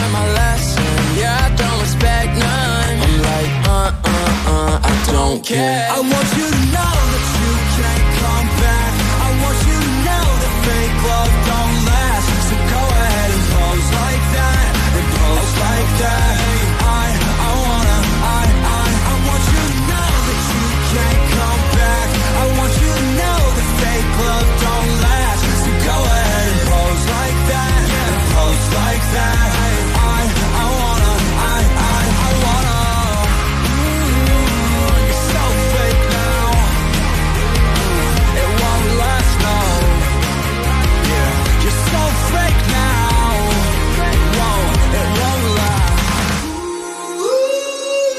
Fake Love Don't Last, 8 e 26 minuti, questa è Non Stop News. Eh, passiamo al prossimo argomento di giornata. Domani è la giornata della memoria, il giorno dedicato al ricordo delle vittime dell'Olocausto. Allora, la nostra prossima ospite, pensate, una delle ultime testimoni di quella tragedia. La stiamo collegando in questi minuti, la trovate in libreria, tra l'altro, con eh, questo suo ultimo lavoro, Tutto quello che non avevo capito. Una bambina e basta cresce per Harper Collins. Eh, Una bambina e basta cresce era, eh, insomma, Una bambina e basta era il titolo di un altro suo lavoro che raccontava proprio i mesi della, eh, del regime fascista e poi quelli proprio della eh, deportazione vissuta dai suoi, eh, dai nostri connazionali, evidentemente. Lia Levi, buongiorno, grazie per essere con noi. Buongiorno e grazie a voi per la chiamata. Buongiorno, è un grande davvero piacere averla e, mm, mi colpisce molto il titolo, vorrei proprio partire da qui, tutto quello che non avevo capito, cioè trovarsi ad essere testimoni della storia in un'età in cui magari certe cose non, non, non le si capiscono ancora bene e poi fare i conti con questa storia, con questa pagina così dolorosa negli anni a venire. Come spiega, come spiega tutto ciò adesso? Eh Beh, questo qui perché è una, ha le sue, c'ha le sue regole no? interne che forse non conosciamo bene. E poi però i fatti, eh, no, no, certo si passa dal male al bene, e io parlo della liberazione, eh, però l'aspettativa è sbagliata. Questo è, cioè, eh, io adesso appunto arrivo al fatto, eh, sono stata liberata, siamo tornati alla libertà e poi ti aspetti tipo la favola e vissero tutti felici e contenti. E invece no, parliamo del dopoguerra, dell'immediato dopoguerra a Roma, eh, mancava l'acqua, mancava la luce, mancava il gas, eh, le strutture non funzionavano, e in più strascichi di quello che era stato, il fascismo, eh, eh, i tradimenti restavano. E quindi eh, la mia storia, questa a cui lei allude, quella che ho raccontato queste, nel libro, tutto quello che non avevo capito sono molte cose politiche, è logico che non, non, è che per magia tutto cambia, e anche psicologiche, perché la giustizia si mischia con l'ingiustizia, il, il bene col male, la, la propria etica personale, eh, ha magari dei bivi e cui deve scegliere è una specie di formazione, diciamo che è una storia di formazione, ma quando questa formazione avviene in un periodo in cui la storia ti ha pigiato sulla testa in modo così violento è tutto più difficile. Chiaramente. Eh, allora Lia Levi, ehm, una bambina e basta, diciamo che ha accompagnato molto i suoi scritti, forse il primo è del, dei primi anni 90, 94, una bambina e basta, 94. poi 94, poi una bambina e basta raccontata agli altri bambini e basta e adesso quest'ultimo lavoro. Io mi, mi chiedevo eh, seguendo un po' questo filone, lei ha scelto il fil rouge della bambina, quanto c'è ancora oggi in questa signora adulta di quella bambina? Ma io penso di sì, io penso che in fondo eh, la, il DNA che ti formi, te lo formi nell'età, in questa età della crescita no? tra bambina e aspirante adolescente. E quella è la struttura che ti resta. Eh, io quando scrivo, eh, siccome leggevo molto a quell'età, penso di scrivere per quella bambina lì, cioè per tutto ciò che amavo leggere e amavo, su cui amavo soffermarmi. Questo non significa che sia una magnificazione di quello che sono stata, è solo un processo mio che inconsapevolmente ho scelto. Mm, mm. Nel libro eh, Lia Levi eh, racconta primo, quello che lei definisce il primo gesto politico, quando in classe c'era una compagna che ancora lodava il re Mussolini e lei fa una scelta abbastanza forte, coraggiosa evidentemente, cambiare banco. Sì, guarda, questa, qualcuno mi ha detto, ma voi eravate più politicizzati di ora. E io ho detto, no, non eravamo più politicizzati, la politica era mischiata con la nostra vita, cioè tutto quello che succedeva era legato ai grandi avvenimenti esterni, e, tra cui eh, il tradimento del re che, che è scappato, non solo lui, ma con tutto lo Stato Maggiore, la famiglia, il governo, senza lasciare ordini mi aveva talmente colpito che quando c'è stato il referendum, ma non in modo bambinesco, proprio in modo di ragionamento, dico ma che lo fanno a fare? Eh, perché non ci sarà neanche una persona che vota no? per la monarchia. E invece anche questo non avevo capito che si è andati per motivi che adesso non analizziamo quasi alla pari. Questo gesto però a scuola sì, questo eh, me lo ricordo perché, perché l'ho fatto di scatto, che senza neanche averci pensato prima mi sono alzata a piedi, ho detto professoressa posso cambiare posto? Proprio perché non era solo l'indignazione, era questa meraviglia, ma come? Questi, tutto quel che è successo ancora gli piace il re e quindi è stato uno scatto, c'era anche la sorpresa. Lia Levi, lasciamoci con le parole di Liliana Seghe, pronunciate davvero qualche giorno fa, che rimandano anche l'importanza del ricordo. Domani sarà la giornata della memoria, noi però vogliamo fare un giorno prima. E ha detto Liliana Seghe che la gente è stufa di sentire parlare degli ebrei e che la sua impressione, il suo timore, meglio, che tra un po' sui libri di storia della Shoah ci sarà solo una riga. È d'accordo oppure c'è ancora la voglia di ricordare quello Guardi, che, che è stato? Io provo molta tristezza e sento naturalmente il dolore e la tristezza di una come Liliana Segre che è una cosa che chi ha vissuto l'orrore e ne è sopravvissuta per me eh, l'ho scampata, l'ho, sono stata circondata da queste cose ma non colpita. Eh, lei, è sta, lei è stata naturalmente come giustamente molto più in vista, quindi social, tutte queste cose negative eh, io non voglio essere quella che fa l'ottimista perché così fa sempre un po' di buonismo, no? Però no, io non penso assolutamente che tutto questo è destinato a sparire perché è una ferita alla civiltà, non è possibile, io me ne accorgo che anche di episodi che magari non hanno a che fare, ah, ma, eh, quindi in modo ingiusto e sbagliato, ah, si tra, si, no, siamo di nuovo alla persecuzione, siamo di nuovo alla Shoah, non lo siamo, però io vado in molte classi e ci vado con molto piacere, ma non è come tanti anni fa che io spiegavo quello che era successo, lo sanno, eh, specialmente quelli più grandi attraverso i social, hanno trovato più notizie di quanto alla fine so io. E quindi a me sembra, non credo che ci sia proprio una, un infliggimento, eh, non è più io racconto a voi è un tessuto, è un tessuto, questi ragazzi ce ne sono bravissimi, devo, proprio, devo proprio dirlo, e insieme si lavora e io non credo che a un certo punto verrà dimenticato. E sono molto vicina alla sofferenza, ho molta ammirazione per Liana Segre e la capisco certo per la sua esperienza.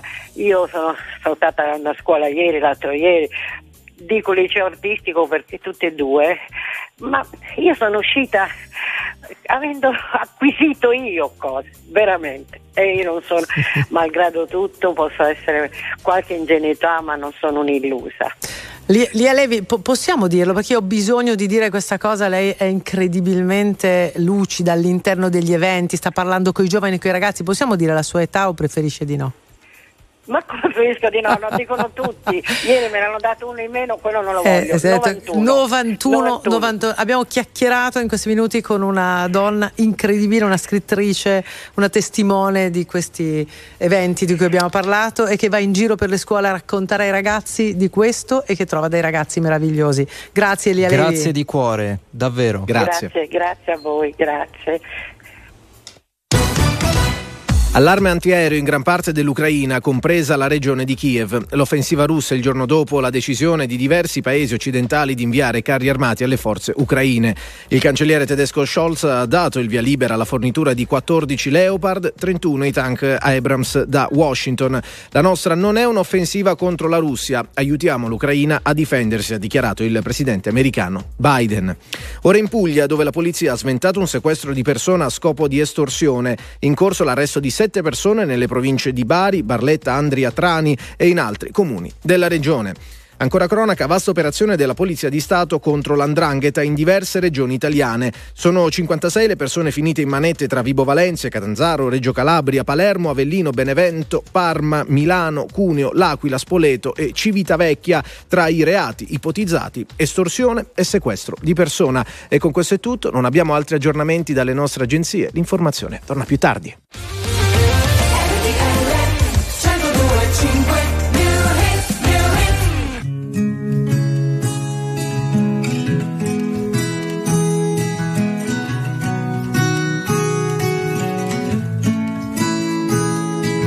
Vediamo cosa ci riserva questa sera, che è cominciata con un desiderio di vivere le cose che verranno, connessi col respiro senza troppo affanno, prendendo esempio da quelli che sanno, da quelli che non parlano ma fanno.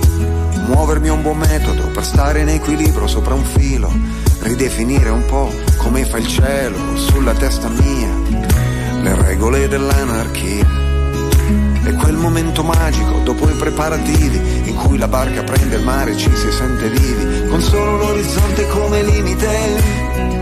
Ricordati di vivere, è un testimone complice invisibile. Ricordati di vivere, ed un sorriso antico come viatico. Ricordati di vivere, oh, oh, oh. ricordati di vivere Me lo diceva una fotografia che stava appesa al muro in casa di mia nonna, di un giovane che non fece mai in tempo ad invecchiare e non si fece mai dimenticare. E in quella vecchia foto in bianco e nero, con gli occhi in procinto di sorridere, sembrava come dire proprio a me, Lore, ricordati di vivere, se anche ti restasse solo un attimo, ricordati di vivere se nelle tasche avessi solo polvere, ricordati di vivere, se dentro il cuore avessi un solo battito, ricordati di vivere, oh, ricordati di vivere quelli che riempiono lo spazio dove vivono, di cose che non occupano spazio e respirano, la voce forte e pronta a darsi come un dono, e poi le storie e le parole che si intrecciano ai silenzi del mondo. E fanno come una rete i pesci che non hanno palpebre e che non hanno sete, catturano gli attimi come oggetti solidi, e le sirene, le gomme di automobili e poi gli amici che fanno memorabile la vita che si trasmette agli altri come un contagio e poi non passa più neanche se muore, rimane sempre in circolo attraverso gli altri cuori. Se anche ti restasse solo un attimo, ricordati di vivere, se nelle tasche avessi solo polvere, ricordati di vivere come se fosse sempre il primo battito. Ricordati di vivere, oh, ricordati di vivere.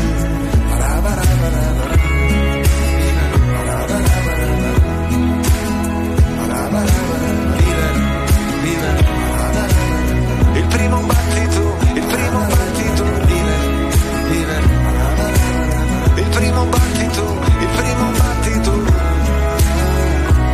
Ricordati di vivere. Ricordati di vivere. Giovanotti, il primo battito, 8 e 39 minuti. Inizia oggi un viaggio, un lungo viaggio eh, musicale, chiamiamolo così, di avvicinamento al Festival di Sanremo 2023. Lo facciamo attraverso mh, delle chiacchierate con dei personaggi molto significativi. Personaggi, beh, insomma, più che significativi, personaggi che hanno fatto la storia inequivocabilmente della musica del nostro paese, cantanti italiani davvero da ricordare, indimenticabili. Cominciamo oggi, tra pochissimi minuti viene a trovarci Iva Zanicchi. Pensate, lei è stata 11 volte al Festival di Sanremo ed è la cantante donna ad aver vinto più volte questa manifestazione. Tre, vero? canora. Tre, Tre tre. volte. Ne ha vinti tre, poi glielo chiediamo. Scusate, ma siccome il conduttore, no, il direttore artistico, pluripremiato Amadeus, ascolta spessissimo RTL, questa radio, sì. ma volete vedere? Non è che per caso magari stamattina è lì che ci ascolta in questo istante? Magari. Welcome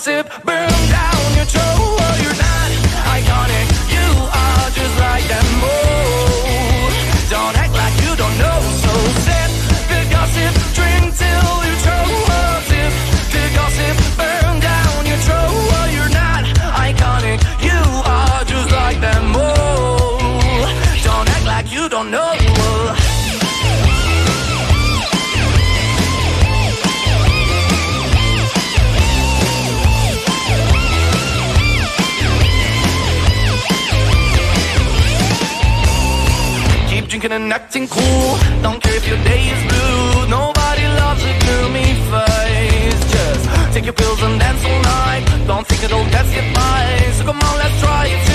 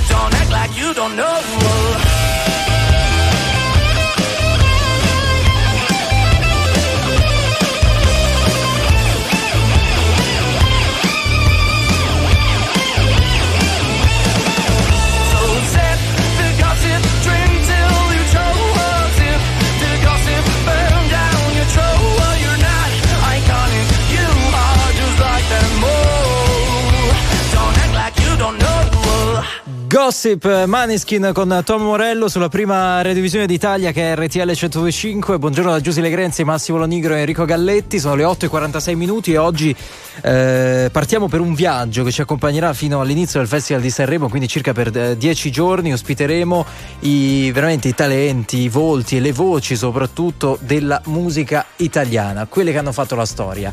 E oggi cominciamo con una grandissima Iva Zanicchi ai nostri microfoni. Buongiorno Iva, benvenuta. Buongiorno a voi. Grazie. Grazie, grazie per essere ancora con noi. Intanto, come sta? Come è cominciato questo nuovo anno? No, molto bene, devo dire. Benissimo, ho avuto il Covid. non me ne sono neanche accorta, per caso ho fatto un tappone, anzi sarei positiva, però bene perché niente, non mi ha lasciato nulla, avevo un po' di raffreddore che ho ancora, ma, ma chi se ne importa?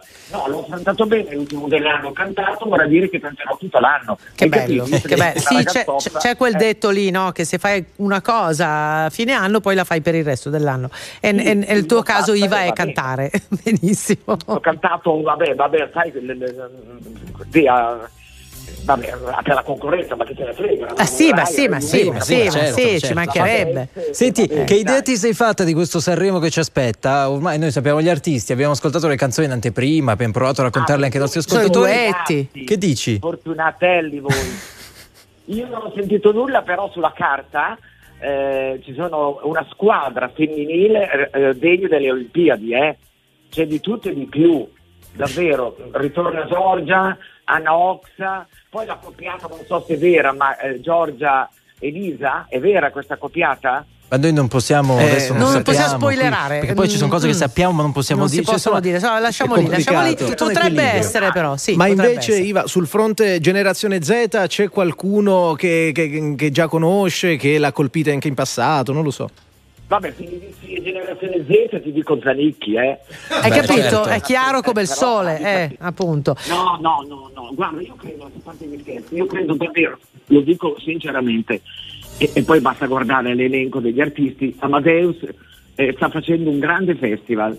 L'anno scorso, vabbè, c'ero io, per cui era stupendo, favoloso. Certo. fantastico. Quest'anno credo che ancora una volta lui accontenti tutti, perché abbiamo, ehm, per esempio, facciamo, facciamo i nomi, abbiamo Madame che è una giovanissima eh, cantante con molto talento e poi abbiamo Anna Oxa che non è più una ragazzina ma è sempre una, una grande artista. Poi abbiamo, vabbè, le donne sono tutte eccezionali, davvero, Mm, dire sì, la verità.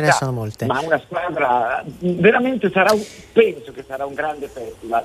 Al di là delle ospiti di queste signore, di queste signorine che si alterneranno. Che, insomma, Eh no, parliamo, parliamo anche di questo, parliamo anche di questo. Iva, ti, piacciono, ti piace l'idea del- delle ospiti che sono state annunciate a partire da Chiara Ferragni, insomma, eh, quindi il mondo degli influencer arriva anche sul palco di Sanremo.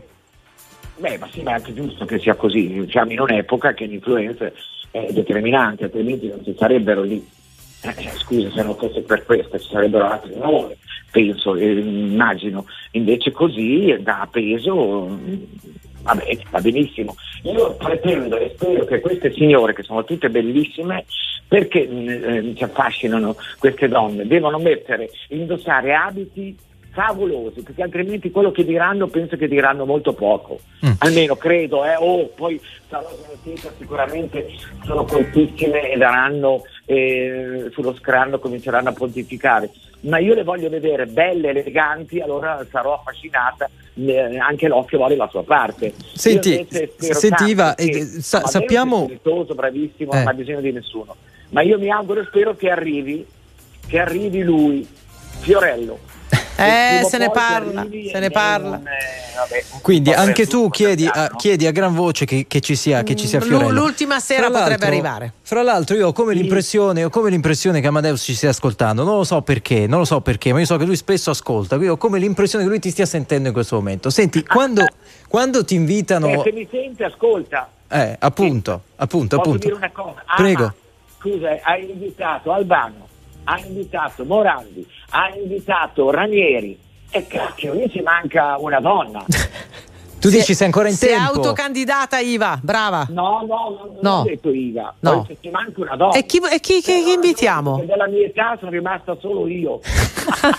Quindi non, non, è difficile, non è difficile riuscirci. Allora, senti, adesso sai che c'è il Fanta Sanremo che va fortissimo, eh, quindi si punta su determinati cantanti eh, un po' al buio, no? prima di ascoltare le canzoni. Il tuo certo. Fanta Sanremo, tu su chi punteresti? Ma dicene uno però, eh, tra tutti, anche i cugini di campagna, se vuoi vuoi, dici tu. Ma io appunto ribadisco, forse perché eh, la discografica è una mia carissima amica, io punto su Madame. Mm, Madame, Ti perfetto. Scherzato, eh. Perfetto. Sì, no, no. sì, sì, sì. I cugini di campagna, lo so. no, forse Anna Oxa, forse Giorgia. Cioè, però io, io punto su Madame Elodie, per esempio, mi aspetto tanto da Elodie, da Madame. E eh, vabbè, oh, io tengo per le, le femminucce anche, no? Sì, sì, la canzone di Madame è bellissima. Poi ci sono state quelle polemiche che l'hanno riguardata, hai visto, però sono state ben gestite, devo dire, da Amadeus. Ma eh, sì, credo di sì. Penso che lei sarà a Sanremo, ci mancherebbe altro, dai. Sì, sì, non c'è Ma dubbio. Bisogna perdonare, bisogna capire. Ah, poi bisogna eh, indagare ancora insomma. proprio, quindi ah, insomma... Eh, s- s- senti Iva, tu, tu, tu, hai dei numeri molto importanti a Sanremo, no? Adesso li abbiamo detti poco fa, ce li confermi, 11 partecipazioni, 3 vittorie, giusto? Sì, sì. Esattamente. Arrivata anche, ricordiamo il grande Sergio Indrigo che siamo arrivati terzi. Fantastico. Che poi eravamo secondi, ma non te lo posso dire perché. Eh, L'Arca di Noè. Bellissima canzone. Molto bella, molto bella. Ecco, partendo da questo che ti dicevo, eh, continueresti oggi eh, a consigliare insomma, a questi nuovi artisti eh, il passaggio a Sanremo? Che cosa conta nella vita di un artista? No, guarda, Sanremo, che, che si dica, è fondamentale è fondamentale anche per i giovani. Intanto devono arrivare preparati come vedo che lo sono, devono arrivare con una bella canzone e poi non c'è vetrina più importante di Sanremo. Oggi l'unica cosa, e qui guarda, eh, eh, eh l'unica cosa che unisce l'Italia dai, non destra è Sanremo. e partono gli applausi. Quando gioca però a livelli altissimi. È l'unica cosa, teniamocelo caro questo Sanremo e ancora oggi ha la capacità, avete trasmesso poco fa, ho visto, eh, i Maneskin. Esatto, sì, sì, eh. Gossip, eh. brava. Guarda che è un filmato, madonna, eh, eh, sconvolgente, eh? Mm-hmm. Mi piace tantissimo. Iva, e siamo... anche molto. Al mattino fate vedere queste due poppe. Beh, ce le hanno, ce le hanno, sì, sì, le mosse. No, eh, siamo in chiusura, Iva, un commento sul fatto eh, che ci... volevo raccontare una barzelletta. Da, aspetta, aspetta, no, con quella chiudiamo. Dici un attimo una roba prima che ci sono tutte queste polemiche su, sul messaggio lì registrato di, di Zelensky al Festival di Sanremo. Eh, è giusto, è sbagliato? Che idea ti sei fatta? Forse eh, parteciperà al Festival di Sanremo. Sarà un messaggio registrato, un video messaggio Con registrato video. che sarà mandato in onda poi, poi a Sanremo. Serata. È, è, giusto secondo te? Oddio. Non mi, non mi far dire niente, perché io quello che fa Amadeus apprezzo e lo amo e, e certo, io, la, la, io, ho sempre detto che Sanremo, io la, lascerei, la politica la lascerei fuori, però questo è un caso molto particolare insomma se ne parla da un anno. Quindi ci sta, ci stai dicendo che ci sta. Dobbiamo, e... do, dobbiamo, andare a chiudere, Iva, la, la, la, la barzelletta. barzelletta. Occhio che ci sono però, persone che vanno a scuola, però ci sono i bambini sì. sulle macchine. Vai con la barzelletta. Eh no, se non mi dai tempo. Vai, Senti, vai. Sono due amici, dice, oh tua moglie Eh, com'è? Oh, guarda, è diventata tremenda, orribile. È, è diventata anche brutta sempre al mattino, al pomeriggio, alle sera. Ma no, ma io intendevo sessualmente parlando. Non sai, c'è chi ne parla bene, c'è chi ne parla male. Ah, ah, ah, ah, ah grazie Iva. Iva Zanicchi. Ciao. Ciao, ciao Iva. Ciao, Ti lasciamo con un ciao. tuo pezzo, eh? stai lì, ascoltaci. Ciao. Okay. Signore e signori, tra poco la famiglia giù al nord. RTL 102.5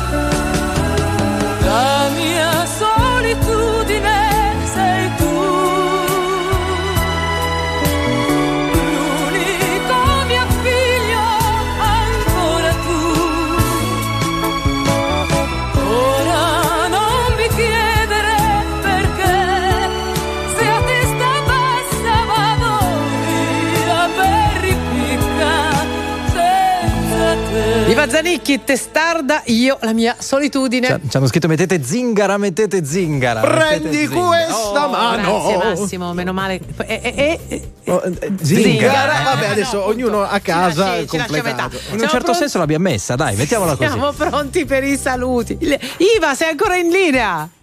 Ah, io non mi No, muovo. vabbè. No, io sto Cioè, non ho parole, veramente. Va bene, facciamo i saluti. Allora, facciamo così. Allora, noi oggi abbiamo finito la settimana, torniamo in onda lunedì, ok? Dobbiamo salutare gli ascoltatori. Fai tutto tu, vai. Chiudi, vai, saluta. No, faccio tutto io, ragazzi. Non mettete su zingara per piacere. Perché? Ecco. Allora, io un saluto affettuosissimo. E vabbè, dai, prendi questa mano, zingara. Un tripudio! Grazie, Iva Zanicchi! Allora, da Massimo Lonigro, Giusy Legrenzi, Enrico Galletti con le incursioni di Iva Zanicchi è tutto. Noi ci ritroviamo lunedì. Grazie Iva, grazie a tutti. Ciao. Ciao!